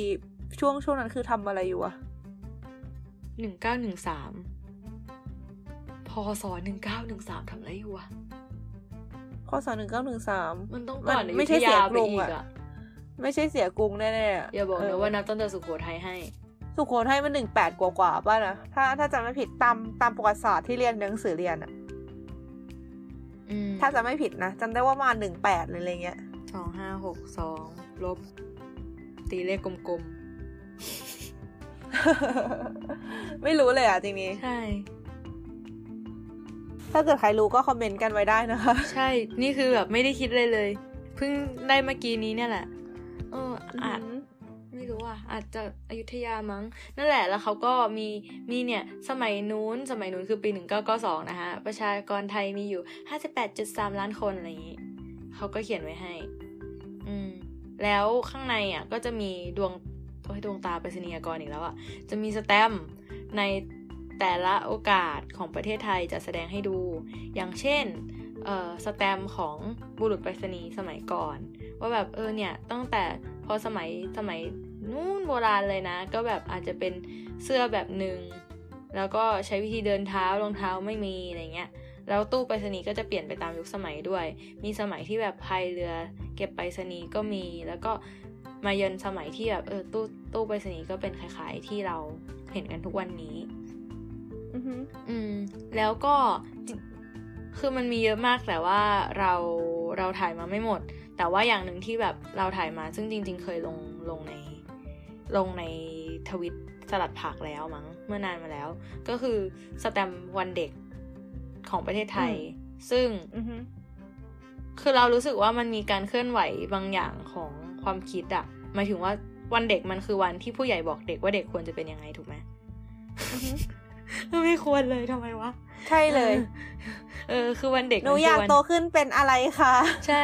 คือวันเด็กมันคือวันที่ผู้ใหญ่บอกเด็กว่าเด็กควรจะเป็นยังไงอะไรเงี้ย เราก็รู้สึกว่าเออเออจริงๆอะสแตมป์ที่มันออกมาวันเด็กอะมันก็เลยสะท้อนมาได้ประมาณหนึ่งไงแต่ว่าอยู่เออๆมันก็จะมีช่วงหนึ่งอย่างเช่น สมัยวันเด็กปีหนึ่งเก้าเจ็ดเจ็ดสมัยของคุณทาเนียนไกรวิเชียนเงี้ยอยู่ๆอะอืมสแตมป์วันเด็กอะก็กลายเป็นรูปเด็กคนหนึ่งที่มีเงาเป็นรูปนักธุรกิจอะ คือในขณะที่แบบปีก่อนนะก่อนหน้านั้นอะมันก็จะเป็นแบบเด็กแล้วก็มีรูปดอกบัว คือแบบเป็นคนดีเป็นเด็กผมจุกอ่านหนังสือ เป็นเด็กทำงานบ้านอะไรเงี้ยแต่อยู่ๆก็มีโผล่มาเป็นเด็กแล้วก็มีเงาเป็นผู้ใหญ่ใส่ชุดคล้ายๆชุดทำงาน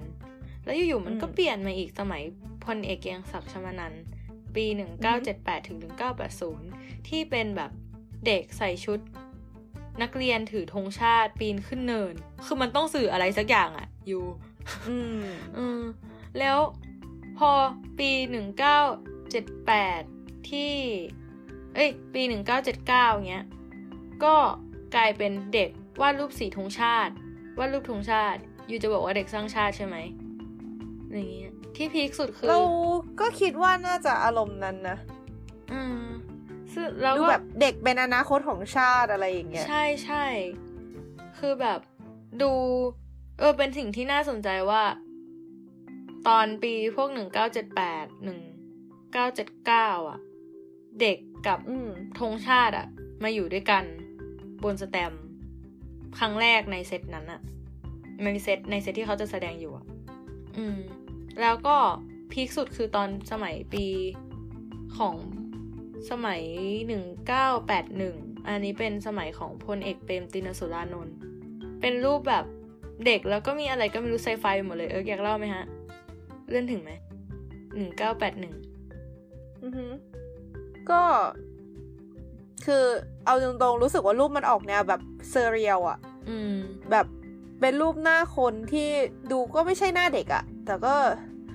มี มันแอบดูหลอนๆด้วยนะแบบว่ารถไฟวิ่งออกมาจากตาอ่าแล้วก็มีทีวี มีป้ายรถบัสปะอืมเออแล้วก็แบบมีรถยนต์อย่างเงี้ย แล้วก็มีเหมือนอืมหุ่นยนต์เออมีเหมือนจรวด เออคือคือมันเซอร์เรียลมากเลยอะแบบมันมันมันมันคือถ้าเด็กไปถ้าเกิดว่าเด็กที่กลัวผีหน่อยมาดูอาจจะร้องไห้อ้าวโถเราไม่เคยคิดว่ามันหลอนมาเลย จนกระทั่งวันนี้ เฮ้ยคือเรามัแบนบเอ้าไม่ไม่เคยคิดเลยเหรอ เรารู้สึกคิดว่ามันดูไซไฟหลอนๆมาตลอดเฮ้ยแต่พอรู้สึกมันว่าหลอนดูแบบพอหลอนก็หลอนเลย เออเออมันหลอนนะเว้ย รถไฟวิ่งอ่าออกมาจากตา มันหลอนนะเว้ยอ่า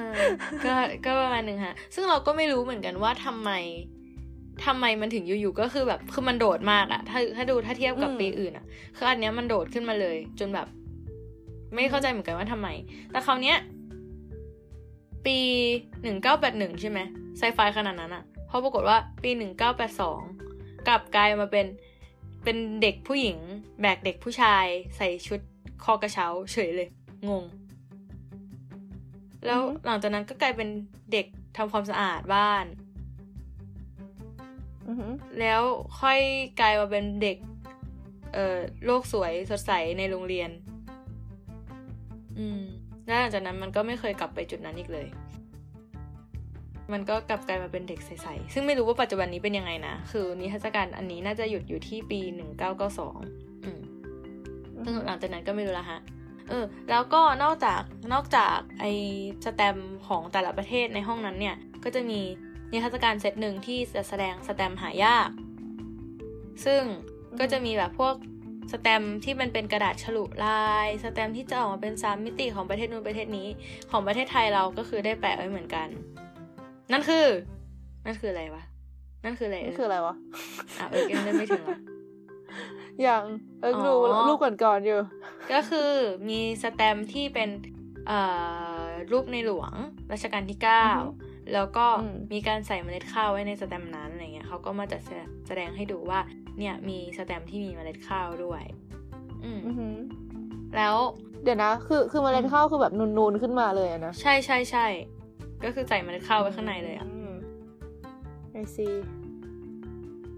ก็แล้วก็นอกจากเรื่องแบบสตรงสแตมป์แล้วเนี่ย ก็อย่างที่บอกว่ามันมีจัดแสดงเกี่ยวกับการทำงานของไปรษณีย์ด้วย เช่น มันก็จะมีเครื่องแยกจดหมายตั้งให้ดู แล้วก็มีบอกว่าเนี่ยสมัยก่อนอะไปรษณีย์อะเขาก็ใช้จักรยานในการส่งไปรษณีย์กัน มันก็จะมีเกมให้เราอะลองเพื่อนเนี่ยจริงๆโคตรเด็กเลยปั่นจักรยานไปส่งไปรษณีย์ซึ่งเราอะก็สามารถเลือกโลเคชันได้ว่าเราอะจะปั่นที่ริมทะเล หรือว่าเราจะปั่นในวันฝนตกหรืออะไร ซึ่งแบบอืมสี่มิติเวอร์ คือทำไมวงวิงจัง คือถ้าเราบอกว่าเราปั่นริมทะเลเงี้ยอยู่ๆมันจะพ่นลมออกมาด้วยเวยนึกออกไหมก็คือแบบพยายามสร้างบรรยากาศให้เราเต็มที่ว่าเราต้องปั่นไปนั่น แล้วแบบถ้าสมมติว่าเจอสัญญาณรถหยุดก็ต้องหยุด เจอสัญญาณปั่นต่อได้ก็ต้องปั่นต่อ บอกให้เร่งก็ต้องเร่งอะไรเงี้ย ซึ่งอือหือจริง ๆ มันก็ชัดเจนมากว่าจักรยานมันสำหรับเด็กอะนะ แต่เราก็ขึ้นไปเล่นมา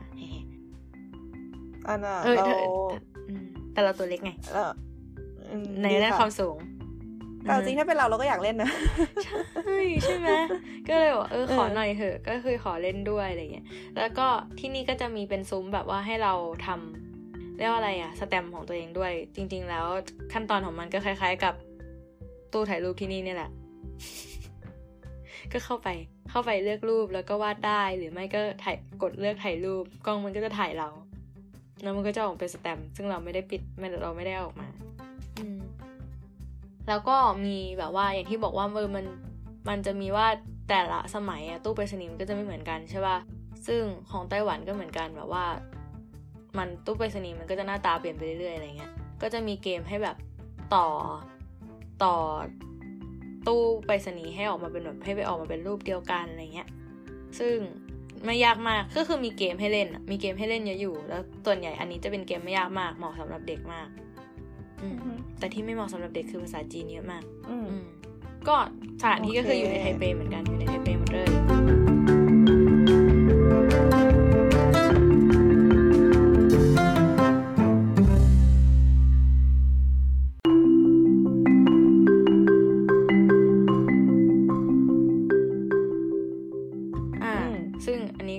ลาที่โพยหมดแล้วที่ผ่านมาทั้งหมดนี้คือมีโพยแล้วเนี่ย ขนาดมีโพยแล้วอ่าอ่าฮะอ่าก็หลังจากนอกจากเอ่อไอพิพิธภัณฑ์ไปรษณีย์เนี้ย หลังจากนั้นอะมันก็เราไปที่ไทเป Botanical Garden ที่เนี่ยเป็นสวนที่ใหญ่มากในไทเป มีอือหือจัดแสดงต้นไม้ไว้เยอะมาก ไม่ใช่จัดแสดงคือมันเป็นสวนเลยอะ่ะก็คือมีต้นไม้ปลูกไว้หลายอย่าง มีโซนที่แบบเป็นแบบต้นไม้ประจำปีนักกษัตริย์ก็มี ก็ลองไปส่องได้ว่าเฮ้ยปีเรานี่คือมันคือต้นอะไร แล้วก็มีนกคนที่คนคนที่ไปสวนเนี้ย หลายคนก็คือไปส่องนก เขาก็จะแบบไปคอยอืมก็คือส่องส่องด้วยกล้องอะนะเออส่องด้วยกล้องถ่ายรูปอะไม่ได้เอาปืนอะไรไปยิง ก็จะได้เห็นแบบเป็นกลุ่มกลุ่มนักส่องนกคอยวิ่งตามนกกันไปกันมา อยู่ๆเขาก็จะมุดพุ่มไม้เว้ย มันอยู่ในนั้นมันอยู่ในนั้นเออนู้นนู้นนู้นคืออ่าฮะสนุกอ่าฮะบันเทิงมาก คือเราไปแล้วตอนแรกเรากะว่าไปเดินดูต้นไม้เฉยๆใช่ไหมแต่ว่าปรากฏว่าอินกับการส่องนกกับเขามากเลยอะคือแบบ เออ คือเขาจะต้องแบบค่อยๆขยับกันแบบเงียบๆไม่ให้นกขยับเออแต่ว่าก็ต้องขยับไปให้ทันก่อนที่มันจะบินหนีไป แล้วคือคนเป็นสิบพยายามที่จะส่องนก ไม่ให้นกรู้คืออะไรวะแล้วนกก็แบบก็จะคอยร้องพอร้องก็จะแบบอยู่ไหนอยู่ไหนก็จะหากัน เอออินมาก ลองไปส่องนกได้อือฮึแล้วก็ในสวนอะ ก็จะมีพิพิธภัณฑ์เล็กๆอยู่ เป็นพิพิธภัณฑ์ที่จะแสดงเกี่ยวกับนักพฤกษศาสตร์สมัยก่อน ก็จะมีให้ดูแบบว่าสมุดจดของนักนักพฤกษศาสตร์สมัยก่อน คือสมัยก่อนเนี่ย คือตอนสมัยสช่วงสงครามมั้ง ญี่ปุ่นอะ เคยยึดไต้หวันได้ แล้วญี่ปุ่นอะก็เลยมาสำรวจทรัพยากรไว้ทุกอย่างเลยรวมถึงแบบพวกต้นไม้ด้วย แล้วก็ญี่ปุ่นก็ยังได้สร้างพวก เอ่อเรียกว่าอะไรอินฟราสตรักเจอร์ทั้งหลายอะไว้ให้ไต้หวัน นั่นคือเหตุผลอือฮึที่เราเลยบอกว่ามันเหมือนเอาไทยกับไต้เอ้ยเอาไทยกับญี่ปุ่นผสมกันอะเพราะว่าโครงสร้างพื้นฐานมันอะก็คือญี่ปุ่นมาสร้างทิ้งไว้นั่นแหละอืมแล้วซึ่งก็ไปดูได้ว่าเฮ้ยอุปกรณ์สมัยก่อนของคนที่แบบเขาศึกษาต้นไม้อะเป็นยังไง สมุดจดเป็นยังไงอะไรเงี้ยชวนให้คิดถึงสมุดจดนักศึกษาแพทย์อยู่เหมือนกัน ก็คือแทนที่จะวาดรูปแบบสรีระคนก็วาดรูป ต้นไม้ใบหญ้า อ่าฮะอืม I see ใช่ แล้วก็อีกที่หนึ่งคือ ยาวมากเลยหลายที่จุงไทเปไม่เป็นไร Taipei Astronomical Museum เออ อืมพิพิธภัณฑ์ดาราศาสตร์ไทเปถูกต้อง นั่นแหละเย่ซึ่งที่นี่ก็จะมีสวนข้างนอกข้างนอกอาคารนะ มีสวนแบบเป็นระบบสุริยะจักรวาล เป็นอยู่บนพื้นหญ้า เป็นรูปแบบพระอาทิตย์นั่นนี่ สำหรับให้ไปวิ่งเล่นได้ แล้วก็ในพิพิธภัณฑ์อะก็มีตามชื่อเลยฮะจะแสดงเกี่ยวกับเอ่อดาราศาสตร์ มีโรงหนังสามมิติมั้ง ก็แสดงเอ่อก็จะฉายหนังเกี่ยวกับนี่แหละจักรวาลนู่นนนนี่พอดูไปดูมาแล้วรู้สึกคล้ายๆ หนังสมัยมปลายเหมือนกันนะอืมอืมแต่ว่าทั้งหมดก็ภาษาญี่ปุ่น เอ้ยไม่ใช่ภาษาจีนอืม ใช่เป็นภาษาจีน แต่ว่าก็สนุกดี แล้วก็ที่น่าเราว่าสนุกสุดอะคือ ชั้นบนสุด มันจะมีแบบว่า มันมีเหมือนเป็น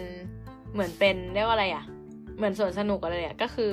เวลาไปดิสนีย์แลนด์อะไรเงี้ยมันจะมีใช่ไหมที่แบบให้เข้าไปนั่ง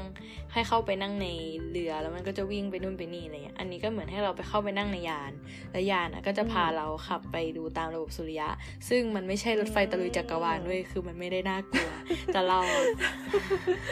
อ่าใช่ฮะมันไม่ได้เน้นหวาดเสียวใช่ไหมใช่ใช่ใช่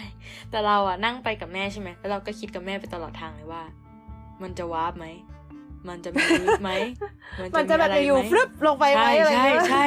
คือเราอะกลัวมากเลยว่าอยู่ๆมันจะมีแบบว่าสามสองหนึ่งวุบอะไรเงี้ย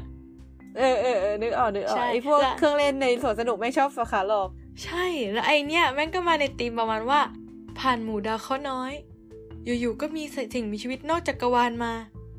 เครื่องเริ่มติดต่อภายนอกไม่ได้ สันสันสันสัน ในใจนี่คือแบบเอาแล้วเล่นแล้วเล่นแล้วแน่ๆหาที่เกาะเออหาที่ใช่เกาะ ใช่เราก็พยายามคิดว่าเฮ้ยไม่มีที่จับว่ะอะไรอย่างงี้แต่แบบสุดท้ายก็เออไม่มีอะไรนะฮะ คือเขาก็แค่ต้องการความสนุกสนานให้เด็กเฉยๆมั้ง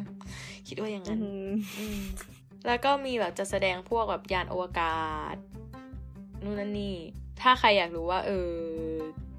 พิพิธภัณฑ์ดาราศาสตร์ที่นู่นหน้าตาเป็นยังไงนะฮะ ก็ไปเยี่ยมเยียนได้ เอาจริง ๆ คือไม่ได้ไปพิพิธภัณฑ์วิทยาศาสตร์ที่ไทยมานานมากแล้ว อะอืม เหมือนกัน ใช่ เดี๋ยวไว้อาจจะต้องไป เลยเลยเปรียบเทียบเลยไม่ได้ แล้วก็อันสุดท้ายอันสุดท้ายท้ายสุดก่อนที่จะหลับไปจากกันวันนี้ ก็คือชื่อว่า Soho Paper Memorial Museum ที่เนี่ยพิพิธภัณฑ์กระดาษเหรอะถูกใช่ ที่เนี่ย เป็นพิพิธภัณฑ์ที่สร้างแรงบันดาลใจให้เรามากเลย เพราะว่ามันเป็นแค่ตึกแถวตึกเดียว ตึกแถวอะตึกแถวบ้านเราเลยอะอืม แล้วก็ชั้นล่างสุดอะก็จะมีขายของที่ระลึก ขายหนังสือนู่นนนนี่ แล้วชั้นบนสุดก็จะมีเวิร์กช็อปทำกระดาษอือหือือมแล้วก็ลงมาก็จะเป็นแบบประวัติศาสตร์การทำกระดาษสมัยก่อนว่าแบบเนี่ยจะต้องไปเก็บเยื่อใบไม้มาเอามาปั่นให้ละเอียดให้ใช้วัวเป็นตัวปั่นอะไรเงี้ยฮะใช้วัวเป็นตัวปั่น ใช่ใช่ใช่ก็แบบที่ถ้าเวลาเราทำกระดาษสากันคือเราเอากระดาษสาไปแช่น้ำใช่ไหมใช่ แต่อันนี้คือเขาก็แบบต้องการให้มันเรียกว่าอะไรอะต้องการเป็นเยื่อกระดาษแบบละเอียดมากๆอะไรเงี้ย มันก็จะคล้าย ๆ แบบคล้าย ๆ ที่โม่อะคล้ายๆเครื่องโม่อืม แต่ว่าอันนี้ก็คือใช้ให้วัวเป็นคนแบบ ให้ให้วัวเป็นคน ให้วัว อืม ให้วัวหมุนที่โม่ไปรอบๆอะอืมเพื่อที่จะคือแบบผูกไว้กับวัวไว้แล้วให้มันเดินเงี้ยเหรอใช่ใช่ใช่ก็ให้วัวเดินไปรอบๆ ซึ่งเขาก็โอ้บอกว่าทริคก็คือต้องปิดตาวัวไว้ข้างหนึ่งเพราะว่าถ้าวัวฮะแบบไปมอง ใช่ก็คือเหมือนหลอกมันว่ามันกำลังเดินตรงๆอยู่อ๋อเลยเราก็ไม่ค่อยเข้าใจเซนส์มันเหมือนกันเว้ยคืออารมณ์ประมาณว่าปิดตาข้างหนึ่งเพื่อให้รู้ว่าเนี่ย ไม่ได้เดินวนรอบอะไรอยู่นะจะได้เองจะได้เดินต่อไปเรื่อยๆ เดินต่อไปเรื่อยๆ จงเดินต่อไปเรื่อยๆเออตายแล้วใช่รู้สึกชอบอะทำไมเขาคิดอะไรแบบนี้ออกมาได้วะ สุดยอดเลยอะก็นั่นแหละ แล้วก็เรื่องใจร้ายประมาณหนึ่งแหละ แล้วเราก็แบบเพิ่งรู้ว่า เออเนี่ยเขาก็มีจัดแสดงให้ดูว่า ถ้าเป็นต้นไม้ต่างชนิดกันเนี่ยก็จะทำให้กระดาษอะมีคุณคุณสมบัติต่างกันด้วย อืมเช่น กระดาษบางอันก็คือทนความร้อนได้ แบบใส่น้ำต้ม เอ้ยไม่ต้องใส่น้ำอะคือแบบโดนโดนไฟได้อะไรอย่างเงี้ยเลยก็มี หรือแบบอือหืกระดาษบางอันก็ช่วยกันเสียงได้ แบบที่กันเสียงก็ใช้กระดาษได้อะไรเงี้ย มันก็จะแบบอืมมีจัดแสดงแบบอุปกรณ์ที่ใช้กระดาษทำอะเยอะมากลำโพงกระดาษนู่นนั่นนี่ แล้วก็มีเอ่อเป็นกิจกรรมให้เล่นก็คือแบบให้ทดลอง ซึ่งอุปกรณ์มันง่ายมากเว้ยคือมีกระดาษให้ฉีก มีกระดาษให้ฉีกมีกระดาษใช่มีกระดาษให้ฉีก มีกระดาษให้พับ เหมือนเขาก็บอกว่า เนี่ยให้ดูให้ทายว่ากระดาษอันไหนอะเป็นกระดาษที่ทำจากโรงงานโอ้เออเขาก็บอกว่าเนี่ย ถ้ามันเป็นกระขอดาษเดาที่ได้ไหมขอเดาได้ไหมอ่าขอเดาได้ไหมอ่าอ่าถ้าเป็นคือคือมันควรจะมีกระดาษทำมือกับกระดาษโรงงานใช่ป่ะอ่า ขอเดาว่ากระดาษเดี๋ยวนะอันไหนดีวะ ขอเดาว่ากระดาษโรงงานจะเหนียวกว่า เพราะว่าปกติความเหนียวของกระดาษมันน่าจะเกิดจากเส้นใยที่มันมาสานสานๆกันใช่ไหมอ่าถ้ามันสานสานๆกันแบบไม่เป็นระเบียบมากมันน่าจะเหนียวกว่า อ่า ทีนี้กระดาษทำมือเนี่ย ลองคือคือคือคือแบบ ก็นึกภาพแบบประมาณว่า นวัตกรรมยังไงดีภูมิปัญญาสมัยนั้นไม่ออกหรอกแต่ว่าคือนึกภาพตัวเองตอนทำกระดาษสาอ่าอ่าเวลาที่แบบเราเราเอากระชอนไปไปเอากระดาษขึ้นมาอ่ารู้สึกว่ามันน่าจะบังคับให้มันเหมือนยังไงมันเหมือนกับด้วยความที่มันใช้น้ำอะอ่าแล้วแบบกระแสน้ำมันไหลไปทางเดียวกันอะ มันน่าจะเลี้ยงให้ไอ้เส้นใยกระดาษอะ มันไปทางเดียวกันมากกว่าอะไรเงี้ย อืม อันนี้คือไอเดียของเราอ่าถูกหรือไม่ถูกยังไง น่าจะไม่ถูกต รงกันข้ามว่ะ เออรอบนี้ ก็คือว่าฮะเหมือนแบบอะฮะกระทะจะเป็นกระดาษโรงงานอะคือมันจะโดนอืมผ่านการเรียกว่าอะไรอะคือนึกเป็นข้าวของเราทำจากโรงงานอะอืมเราสมมุติเราจะเอาให้ให้เราจะให้เครื่องยนต์ต่อเลโก้ให้เราอะมันจะต่อด้วยรูปแบบเดิมเหมือนเดิมตลอดถูกปะอืมดังนั้นมันก็เลยทำให้กระดาษที่ทำจากโรงงานอะเส้นใยเรียงเป็นระเบียบกว่าอืม ซึ่งจะทำให้ฉีกง่ายกว่าเป็นต้นไอซีอืมก็คือไอสาเหตุของความเหนียวของกระดาษคือเราพูดถูกแล้วถูกปะใช่เพียงใช่แต่ว่าใช่ถูกจริง ๆ แล้วโรงงานมันทำให้เส้นใยกระดาษเป็นระเบียบมากกว่าทำมือ ใช่ มันก็เลยทำให้เหนียวน้อยกว่า ใช่ใช่แต่ไอเดียถูก I ไอเดีย see ก็คือว่าเส้นใยมันสานกันอะไรเงี้ยแล้วก็อ่าฮะแบบว่าเออถ้าเป็นถ้าเป็นกระดาษเรียกว่าอะไรอะถ้าเป็นกระดาษ ทำมือเงี้ย จะฉีกจากแนวไหนอะก็ก็คือเละก็เหมือนกันเหนียวหมหมดดอะใช่ไหมเออก็คือเละเหมือนกันหมดอะแต่ว่าถ้าเป็นเออกระดาษโรงงานเนี้ยถ้าสมมติฉีกขวาง ฉีกขวางทางเส้นใยเงี้ยก็จะแบบอ่ามันก็จะมันจะฉีกยากกว่า อืมเออเพราะว่าทุกอันแบบนึกมันมันเสริมแรงกัน นึกถึงแบบกระดาษหนังสือพิมพ์ใช่ไหมเออ เวลาเราฉีกกระดาษหนังสือพิมพ์เราจะฉีกได้ทางเดียวอะเหมือนกับอ่า ฉีกทางหนึ่งแล้วมันจะออกมาเป็นเส้นยาวอ่าอ่าๆในใช่ขณะที่ฉีกอีกทางหนึ่งมันจะแบบฉีกยากกว่าอะไรใช่เงี้ยใช่ แล้วคือทั้งหมดนั้นน่ะแล้วคืออันนี้คือแบบเป็นตัวอย่างเฉยๆนะ มันมีเยอะกว่านั้นแหละ แต่คือทั้งหมดนั้นน่ะสาธิตด้วยกระดาษกับป้ายอธิบาย คือ เออแล้วไม่รู้คือเรารู้สึกว่าอันเนี้ยคือพิพิธภัณฑ์ที่ low-cost ที่สุดเท่าที่ชีวิตเราเคยเจอมาเว้ยแต่แบบไม่ใช่ว่ามันไม่ได้อะไรนะ มันได้อะแต่แค่แบบว่าอืม เฮ้ยจริง ๆ แล้ว ก็แค่นี้นี่หว่า แบบ museum ก็คือ museum ก็คือที่ไม่ใช่หมายถึงแบบ museum ก็คือที่ที่ให้ความรู้และแรงบันดาลใจอะอ่าอ่าฮะเออ คือแค่นั้นก็จบแล้วเว้ยคือ คุณไม่จำเป็นจะต้องมามี VR หรือไม่ต้องมามีแบบ อะไรเว้ยวังก็ได้อะคือนำเสนอเรื่องกระดาษก็คือให้ข้อมูลเรื่องกระดาษ แล้วก็เสนอกระดาษ จบอ่าฮะอืมเออน่าแปลกเหมือนกันนะที่เราก็รู้สึกว่าเราก็ รู้สึกสนุกกับการฟังอันนี้แล้วแบบรู้สึกมีส่วนร่วมเมื่อกี้ที่ขอเดาอ่าขอเดาอะไรเนี่ยอ่าเออใช่ เจ๋งเจ๋งเจ๋งก็ถือแบบแต่ว่ามันเป็นพิพิธภัณฑ์เล็กๆอะก็คือเดินแป๊บเดียวก็หมดแล้ว แต่ว่าก็เป็นหนึ่งในที่ที่มีมีอะไรนะคะซึ่งเราว่าคนน่ะ น่าจะไปที่นี่น้อย เพราะว่าอืมมันดูธรรมดาเออปะใช่ใช่มันดูธรรมดา แต่ว่าก็ถ้ามีโอกาสก็คืออยากอยากให้แวะไปกัน อืมแล้วก็ ชั้นลงมาก็จะเป็นนิทรรศการหมุนเวียน ซึ่งตอนที่เราไปก็คือนิทรรศการภาพพิมพ์พอดีเลยอืมเขาก็จะมีนิทรรศการให้ดูว่าเออไอภาพพิมพ์เนี่ยเมื่อก่อนพิมพ์ยังไง ก็คือเหมือนที่เราเราคุยกันเมื่อกี้เนาะที่บอกว่ามันต้องแบบมีแม่พิมพ์หลายๆอัน แล้วก็พิมพ์ทีละสีทับทับทับทับทับกันไปอะไรเงี้ยแล้วก็มีนิทรรศการภาพพิมพ์จัดให้ดู ใช่ ซึ่งนั่นก็หมดไปแล้วนะครับ กับสิบพิพิธภัณฑ์ในวันนี้ ว้าวอ่าฮะอ่าฮะ ขอแทรกแป๊บอ่าได้ เปิดเฟซขึ้นมา เจอคุณไอซ์ไลฟ์กับคุณไบร์ทเมื่อ 25 นาทีที่แล้ว คืออะไรวะ นิสัยไม่ดี รายงานสภาพอากาศนะ อะไรสักอย่างฮอลแลนด์ไม่รู้อ่าอ่าไม่รู้เรื่อง แต่สรุปคือพวกมันไปเดทกันค่ะ บาย ใช่รู้เขาไปเดทกันค่ะ เพราะเขาทิ้งเราค่ะโอ้ใช่ยก็แล้วถามเทพรุ่งนี้ว่างพรุ่งนี้ว่างอัดไหมอ่าไม่ว่างพาไบร์ทไปอะไรสักอย่างสักที่ใช่จ้า ได้ค่ะจ้าก็เนี่ยค่ะก็จ้าทุกคนคะก็แม่เนี่ยพี่บิวเราไปไต้หวันกัน เออเหมือนไส้ไปไปไปไปก็เนี่ยค่ะผู้ชายสลัดผักก็เป็นเงี้ยค่ะก็โอ้ยเออซึ่งแบบจริง ๆแล้วอะ คือไทเปมีอะไรมมันยังมีอะไรอีกเยอะนะ มีหลายแง่มุมให้ท่านไปเลือกสรรกัน เช่น อันนี้แนะนำเพิ่งรู้มาจากเพื่อนไต้หวัน มีวัดวันหนึ่งชื่อวัดหลงซาน คนถ้าแบบเป็นสายมูเตลูเขาใช้คำนี้ใช่ไหมอาจจะรู้จักกันอยู่แล้ว เขาบอกว่าเป็นวัดที่ขอคู่แม่นมากก็คือแบบไปไหว้เดี๋ยวนะอะมูเตลูคืออะไรวะ อันนี้ทำไมเราไม่รู้วะไม่ก็คือเหมือนได้ยินดาราใช้กันอะ เขาบอกว่าแบบมูเตลูก็เหมือนแบบไหว้พระขอพรใส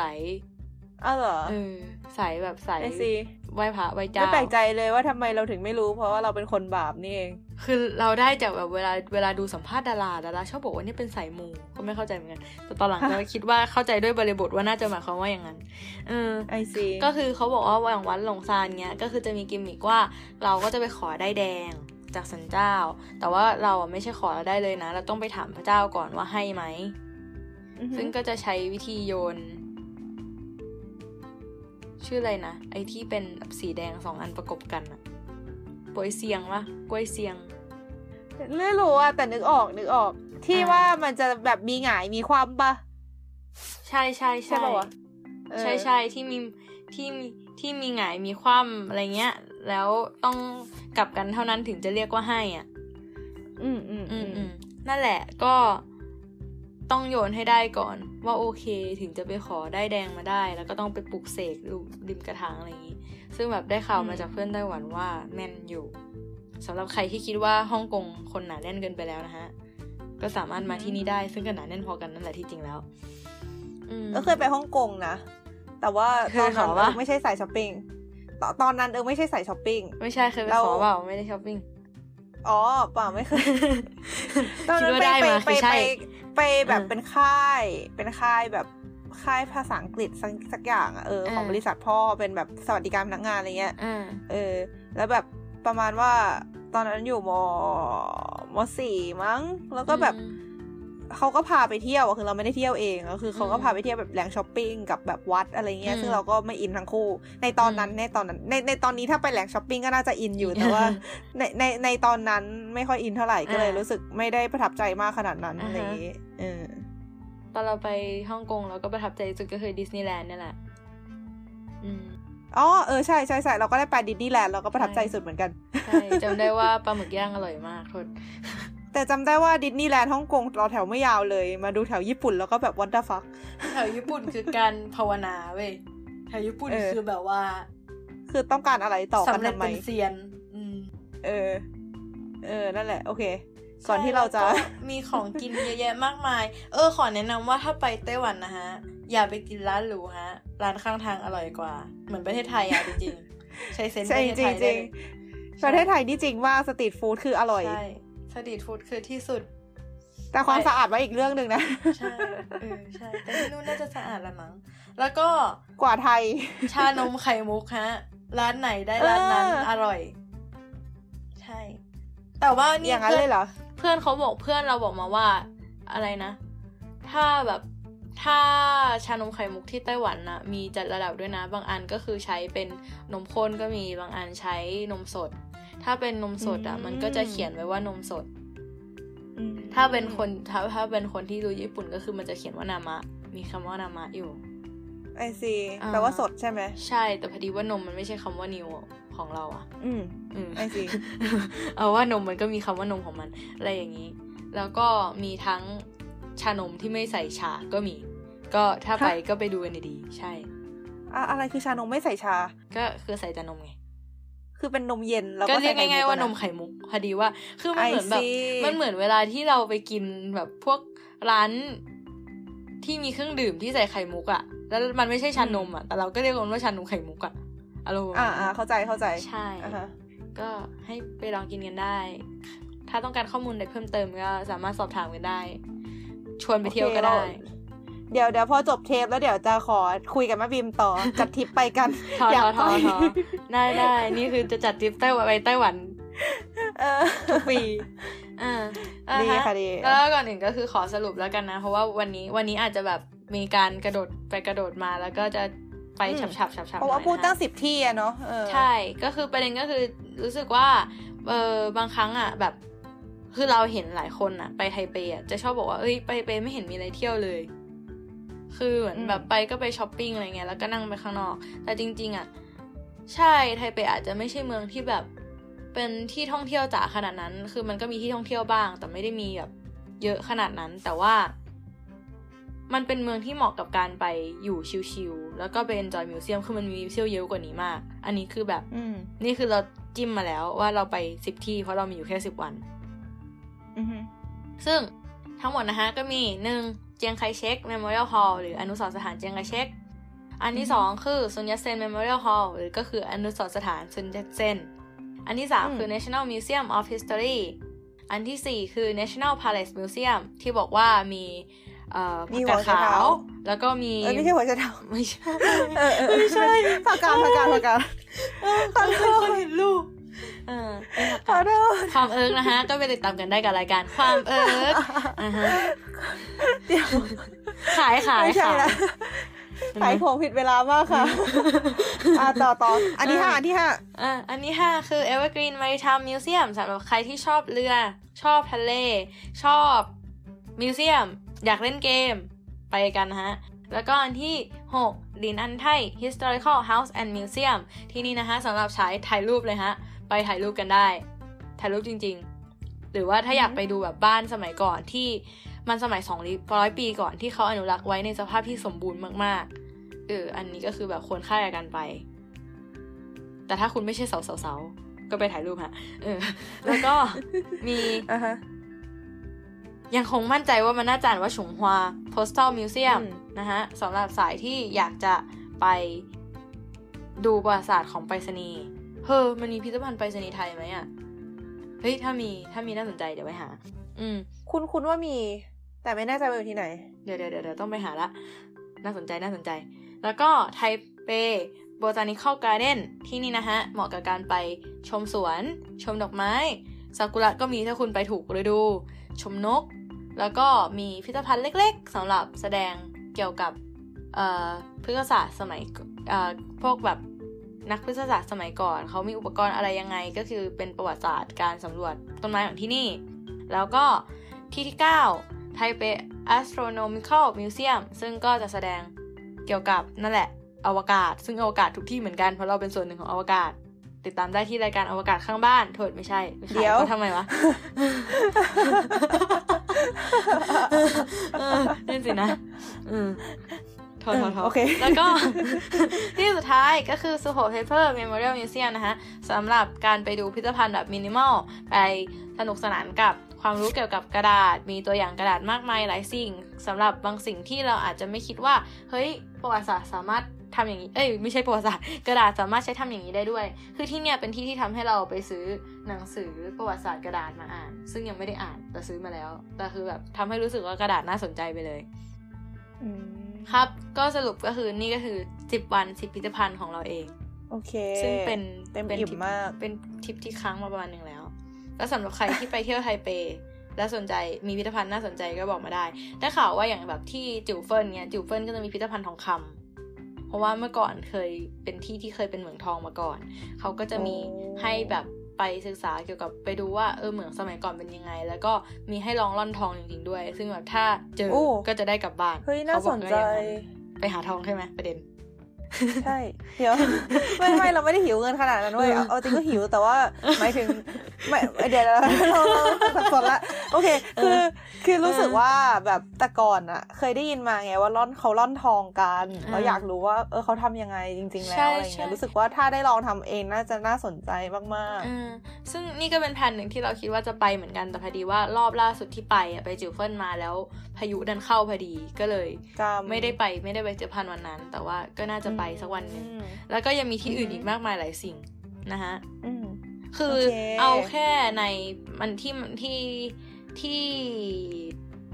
ไต้หวันน่ะ จะมีมหาลัยเป็นมหาลัยประจำชาติ ชื่อ NTU National Taiwan University อ่าฮะแค่ในมหาลัยอันนี้เคได้นแค่ในมหาลัยเนี้ยก็มีพิพิธภัณฑ์ไปแล้วสิบทีนี่คือสิ่งที่เพื่อนโอ้บอกมาเออ I see แบบโอเคค่ะพนมมือค่ะกราบ เป็นประเทศที่แบบเหมาะ คือเป็นประเทศที่โคตรทำลายสาย museum เว้ย เพราะว่าอ่าฮะจะไม่มีเวลาไปทำอย่างอื่น คือแบบแค่ถ้าเก็บ museum ครบทุกอันอะ ฉันจะต้องอยู่แกนานเท่าไหร่หรออืมอ่าโอเค สุดยอด เต็มอิ่มมาก อย่างน้อยคือเอิร์กอยากไปมาก ๆ แล้วคนหนึ่งแน่ๆอะตอนเนี้ยเย่ก็เออนะฮะเราตอนนี้เราก็คือทำหน้าที่เป็นการท่องเที่ยวไต้หวันเรียบร้อยแล้ว เย้คือนอกจากเรื่องมิวเซียมเนี่ยคือเรื่องอื่นก็ มันมีเยอะแยะมากมาย มันมีหลายมิติมากๆ ให้เลือกสรรในไต้หวันนะหนึ่งในนั้นคือผู้ชายดีจริงเอ้ยไม่ใช่เอ้ยพูดเลยไปอะ อืมอืมปล่อยผ่านนะเฮ้ยแต่เคยได้ยินมาว่าสาวไต้หวันก็สวย ผู้ชายไต้หวันก็ดี ใช่คือสาวไต้หวันนะน่ารัก แล้วก็เออคนไทยอาจจะชอบมั้งคือแบบเขาจะเป็นแบบสายแต่งหน้าไม่จัดอะ คืออ่านี่ปกตินี่ก็ว่านี่แต่งหน้าไม่จัดพอไปอยู่นู่นนี่กลายเป็นคนแต่งหน้าจัดไปมากเลยกรรมเออคือนี่ต้องแบบเออเป็นแบบเป็นสายแบบไม่รู้เขาแต่งหรือเปล่าดีกว่า แต่น่ารักแล้วก็มีความเป็นตัวเองสูงแบบอืมคือไม่รู้ว่าแบบมันเป็นไบแอสหรือเปล่านะ แต่ที่เราไปเจอก็จะไปเจอแบบผู้หญิงที่อยากทำนโยบายเพื่อสังคมเนี้ยผู้หญิงที่ออกไปเรียกร้องเฟมินิสต์ออกไปเดินพายอะไรเงี้ยคือเราแบบอ่าฮะเฮ้ยคือ มันเป็นแรงบันดาลใจมากๆอะ อืมอ่าฮะใช่แล้วแบบ I see อย่างที่เราเหมือนเราที่เราเล่าไปแล้ว เราไปเจอเราไปเจออันนี้เด็กผู้ชายนะไปเจอคนแบบไอซ์มาว่ะาไปเจอแบบคนที่อยู่ๆก็ จะ present เรื่องเรื่องหนึ่งแต่ว่าไม่อยาก present ตรงๆ ก็เลยพยายามทำเกมเพื่อทดสอบว่าทฤษฎีทางเศรษฐศาสตร์ของตัวเองถูกหรือเปล่า แล้วก็ไม่มีใคร get ว่ามันพยายามทำอะไรอยู่ แล้วสุดท้ายมันก็เข้าใจอยู่คนเดียวว่ามันทำอะไรอยู่อ่าฮะเออแล้วก็แบบว่า เด็กเศรษฐศาสตร์เป็นอย่างนี้ทุกคนหรือเปล่านะอะไรเงี้ยก็มีอย่างนั้นด้วย อืมอืมแล้วก็ของกินดีฮะ ของกินดีมาก ของกินดีมากมายอยู่ยังไงให้ไม่อ้วนวะอืมอ่าฮะโอเคครับ ก็ก็ก็ก็จริง ๆ แล้วก็คิดว่าถ้าพูดเรื่องไต้หวันเขาจะพูดได้เรื่อย ๆ แต่ว่าคนฟังก็ควรจะ คิดว่าเพคิดว่าเทปนี้ควรจบได้แล้ว ก็ถ้ามีโอกาสก็จะได้ น่าจะได้เล่าเกี่ยวกับไต้หวันให้ฟังอีกนะฮะอืมจะรอครับฟังนะคะ ดีดีแล้วเพราะว่าหลังๆมาแบบญี่ปุ่นเยอะเกิน คือนี่ก็เป็นหนึ่งในคนที่แบบเอาญี่ปุ่นมาเล่าไง เพราะว่าก็อยู่ในญี่ปุ่นนะใช่ คือประเด็นคือคนที่เที่ยวญี่ปุ่นคือคนรวยเว้ย เพราะว่าเราไม่มีเราตังค์เปพล่าอที่เราจะเราเที่ยวไม่ได้ญี่รปุ่นวย เราเราไม่ได้รวย แต่เราแค่อยู่ญี่ปุ่น ไม่คือแบบแค่คุณนั่งนั่งชินกันเซ็นอะแบบนั่งรถไฟไปที่อื่นนี้ก็แบบหลายตังค์แล้วนะ เฮ้ย แต่เราไม่เคยเที่ยวญี่ปุ่นด้วยชินคันเซ็นเลยนะเว้ยยกเว้นตอนไปติ่ง ตอนไปติ่งนั่นคือเวลาเป็นเรื่องสำคัญเพราะฉะนั้นเราเลยนั่งชินคันเซ็นแต่ว่าแต่ว่าแต่ว่าเวลาเราไปเที่ยวอะเรานั่งบัสไม่ก็เครื่องบินตลอดเลยเพราะชินคันเซ็นมันแพงเกิน อ๋อ คือนั่นป้าซื้อเซชุนปะไม่ไม่ใช่อะไม่ไม่ไม่ไม่นั่งบัสคือบัสอ๋อไฮนั่งเวบัสย์บัเลยสอะใช่ไหมก็เออเออเออ สำหรับคนที่แบบเราถึไม่งแบบไม่ค่อยได้ไป เราถึงแบบไม่ค่อยได้ไปจังหวัดแปลกๆ เพราะว่าอ่าเราไปเฉพาะที่ที่บัสและบัสไปเครื่องได้บินมันไปถึงอืมเออทางนี้นะคะสำหรับใครที่ไม่เคยนั่งบัสในญี่ปุ่นนะฮะอย่าลองทรมานอืมมากเลย เฉพาะสายแข็งจริงเท่านั้นที่ทำได้อืมเออเก่งมากคือปรบมือคือคนที่ขี้เหนียวแบบเอิร์กเนี่ยทำได้ปรบมือจริงเออ คือแต่เอาเอาจริงมีแผนว่ากะจะพูดถึงความทรมานของนายบัสที่ญี่ปุ่นอ๋อลงพอดแคสต์ความเอิร์กอยู่ๆอ่าไปรอฟังกันนะคะ ได้อะโหขายของขายขายของของเอออ่าฮะอ๋อเมื่อกี้ตั้งท่าจะเล่าแล้ว แต่แบบนึกขึ้นได้เอ้าก็จะเล่าอยู่แล้วนี่หว่า เดี๋ยวอ๋อซ้ำโอเค กักไว้ใช่กักไว้แล้วก็สำหรับสำหรับเอ่อรายละเอียดเล็กๆน้อยๆระหว่างการเดินทาง ก็หวังว่าจะมีโอกาสได้เล่าให้ฟังในเร็วๆนี้นะคะถ้ามีเอ้ยกาต้รองมีคืบหน้าสิอะไรยังไง เดี๋ยวจะเอามาขาย นะคะเอ้ย แต่ระหว่างนี้สมมติถ้าใครอยากดูรูปการท่องเที่ยวรูปวิวอะไรในญี่ปุ่นและไต้หวันทำไมต้องทำเสียงนี้ด้วย ติดตามได้ที่อิน t a แกรม s u k i t space เออสะกดเหมือนกันเลยด้วย ง่ายเห็นไหมคะอ่าฮะก็ทั้งบล็อกทั้ง IG นะคะคือ S U K R I T S P A C E ก็ฝากเนื้อฝากตัวไว้ในอ้อมอกอ้อมใจดวงน้อยๆด้วยนะคะ ต้องทำเสียงนี้ด้วย ใช่ โอเค ครับผม โอเคก็ อืม เทมนี้ก็ประมาณนี้เนาะอืมสำหรับใครที่เอ่อเพิ่งเข้ามาฟังใหม่ก็ติดตามพวกเราได้ที่ Facebook นะคะ เพจสลัดผักเป็นภาษาไทย แล้วก็สลัดโบวาไรตี้เป็นภาษาอังกฤษอือเอฮึอแล้วก็หรือไม่ก็ทางช่อง Get Talk ก็ได้ค่ะ Get Talk Podcast ก็คือเราก็จะแชร์ทั้งสองทาง นอกจากนี้ก็ทางทวิตเตอร์สลัดผักวาไรตี้เป็นภาษาไทยหมดนะคะอืมก็เราก็จะทวีตนู่นทวีตนี่บางทีก็แบบทวีตเอ่อความรู้หรือเปล่าวะเออนั่นแหละ ความรู้ต่างๆ อะไรอย่างนี้ด้วย ก็ลองไปติดตามกันได้ แล้วก็อืมสำหรับใครที่ฟังในช่อง SoundCloud ก็ก็คงฟังอยู่ ก็คือเราอ่าฮะจะออกอากาศทางช่อง Get Talk วันจันทร์ คือระบบการออกอากาศเราจะแบบแปลกๆนิดนึงก็คือ โดยปกติปกติคือจะเป็นจันทร์เว้นจันทร์แต่ถ้าเป็นสลัดผักอะ เราจะไม่ปล่อยให้รอนานก็คือเราจะออกติดกันไปเลย แล้วค่อยมาเว้นอืมหลังจากที่จบทุกตอนแล้วอืมคือสารพักเราจะมีหลายตอนใช่ไหมสมมติมีสามตอนเนี่ยเราก็จะเอาลงสามอาทิตย์ติดกันไปเลย แล้วก็อืมเว้นหนึ่งอาทิตย์แล้วก็ค่อยลงรายการอื่นต่ออะไรเงี้ยไม่ใช่ได้หรอกเราเออกลัวคนลืมเออประมาณนั้นอืมก็อืมรอติดตามกันนะคะ วันจันทร์บ่ายๆอืมค่ะ แล้วเวก็ลานอกไทยจากนี้ค่ะนะคะ ก็อย่าลืมว่าเรามีพอดแคสต์ใน Anchor ใช่ไหม ชื่อความเอิร์กของเอิร์กแล้วก็ชื่อ Labbit ก็คือ เออสะกดด้วยตัว L นะฮะ ไม่ใช่ตัว R L A B เออ B I T เล่าเกี่ยวกับอุปกรณ์ในแล็บของเอิร์กนะฮะค่ะสองช่องก็ไปตามกันและด้วยในอนาคต และในอนาคต แล้วในอนาคตก็จะมีของคนอื่นๆ ออกมาตามกัน ก่อนที่จะสุดท้ายเออจะมาจบที่แฮชแท็กสลัดผักวงแตกกันไม่ใช่ เดี๋ยวเดี๋ยวเดี๋ยวเดี๋ยวนะฮะก็นั่นแหละ เอาจริงพูดไปกัน เอ่อ off record ไปก่อนหน้านี้แหละ แต่เราเชื่อว่าสลัดผักวงไม่แตกหรอก เพราะเราเสพติดการคุยกันมากใช่ๆเพราะฉะนั้นใช่เราเราคงไม่สามารถไปทำพอดแคสต์พูดคนเดียวได้นานเท่าไหร่ หมายถึงแบบถ้าถ้าไปทำพูดคนเดียวอย่างเดียวอะนะ เราก็คงจะต้องหาคนมาคุยด้วยอยู่ดี ซึ่งมันก็คือสลัดผักอะเพราะฉะนั้นเราจะเราก็ทำสลัดผักต่อไปก็คือโอเคละเป็นเป็นความ fulfill ของทุกคน และนอกจากนี้ก็คือว่าเราก็จะต้องคิดถึงคนฟังสลัดผักมากๆด้วย เพราะฉะนั้นเราจะอยู่ด้วยกันไปจริงด้เรื่วอยยๆนะคะ เย้อืม สำหรับใครที่มีจบสวยความจบสวยคิดเห็นยังไงก็เมนชั่นเข้ามาคุยกันได้ หรือถ้ามีแหล่งท่องเที่ยวอยากแนะนำก็พอกกันมาได้เลย เพราะว่านี่เป็นสายทริปอยู่แล้ว หรือว่าถ้ามีเรื่องท่องเที่ยวอะไรที่เราเคยเล่าไปไม่ว่าจะทริปไหนก็ตาม อยากจะถามไทยส่งมาเลยนะฮะ มาคุยกัน เพราะว่าอยากคุยด้วยมากเลย เย้เย้โอเคงั้นวันนี้ก็ขอลาไปก่อนนะคะ สวัสดีบ๊ายค่ะบาย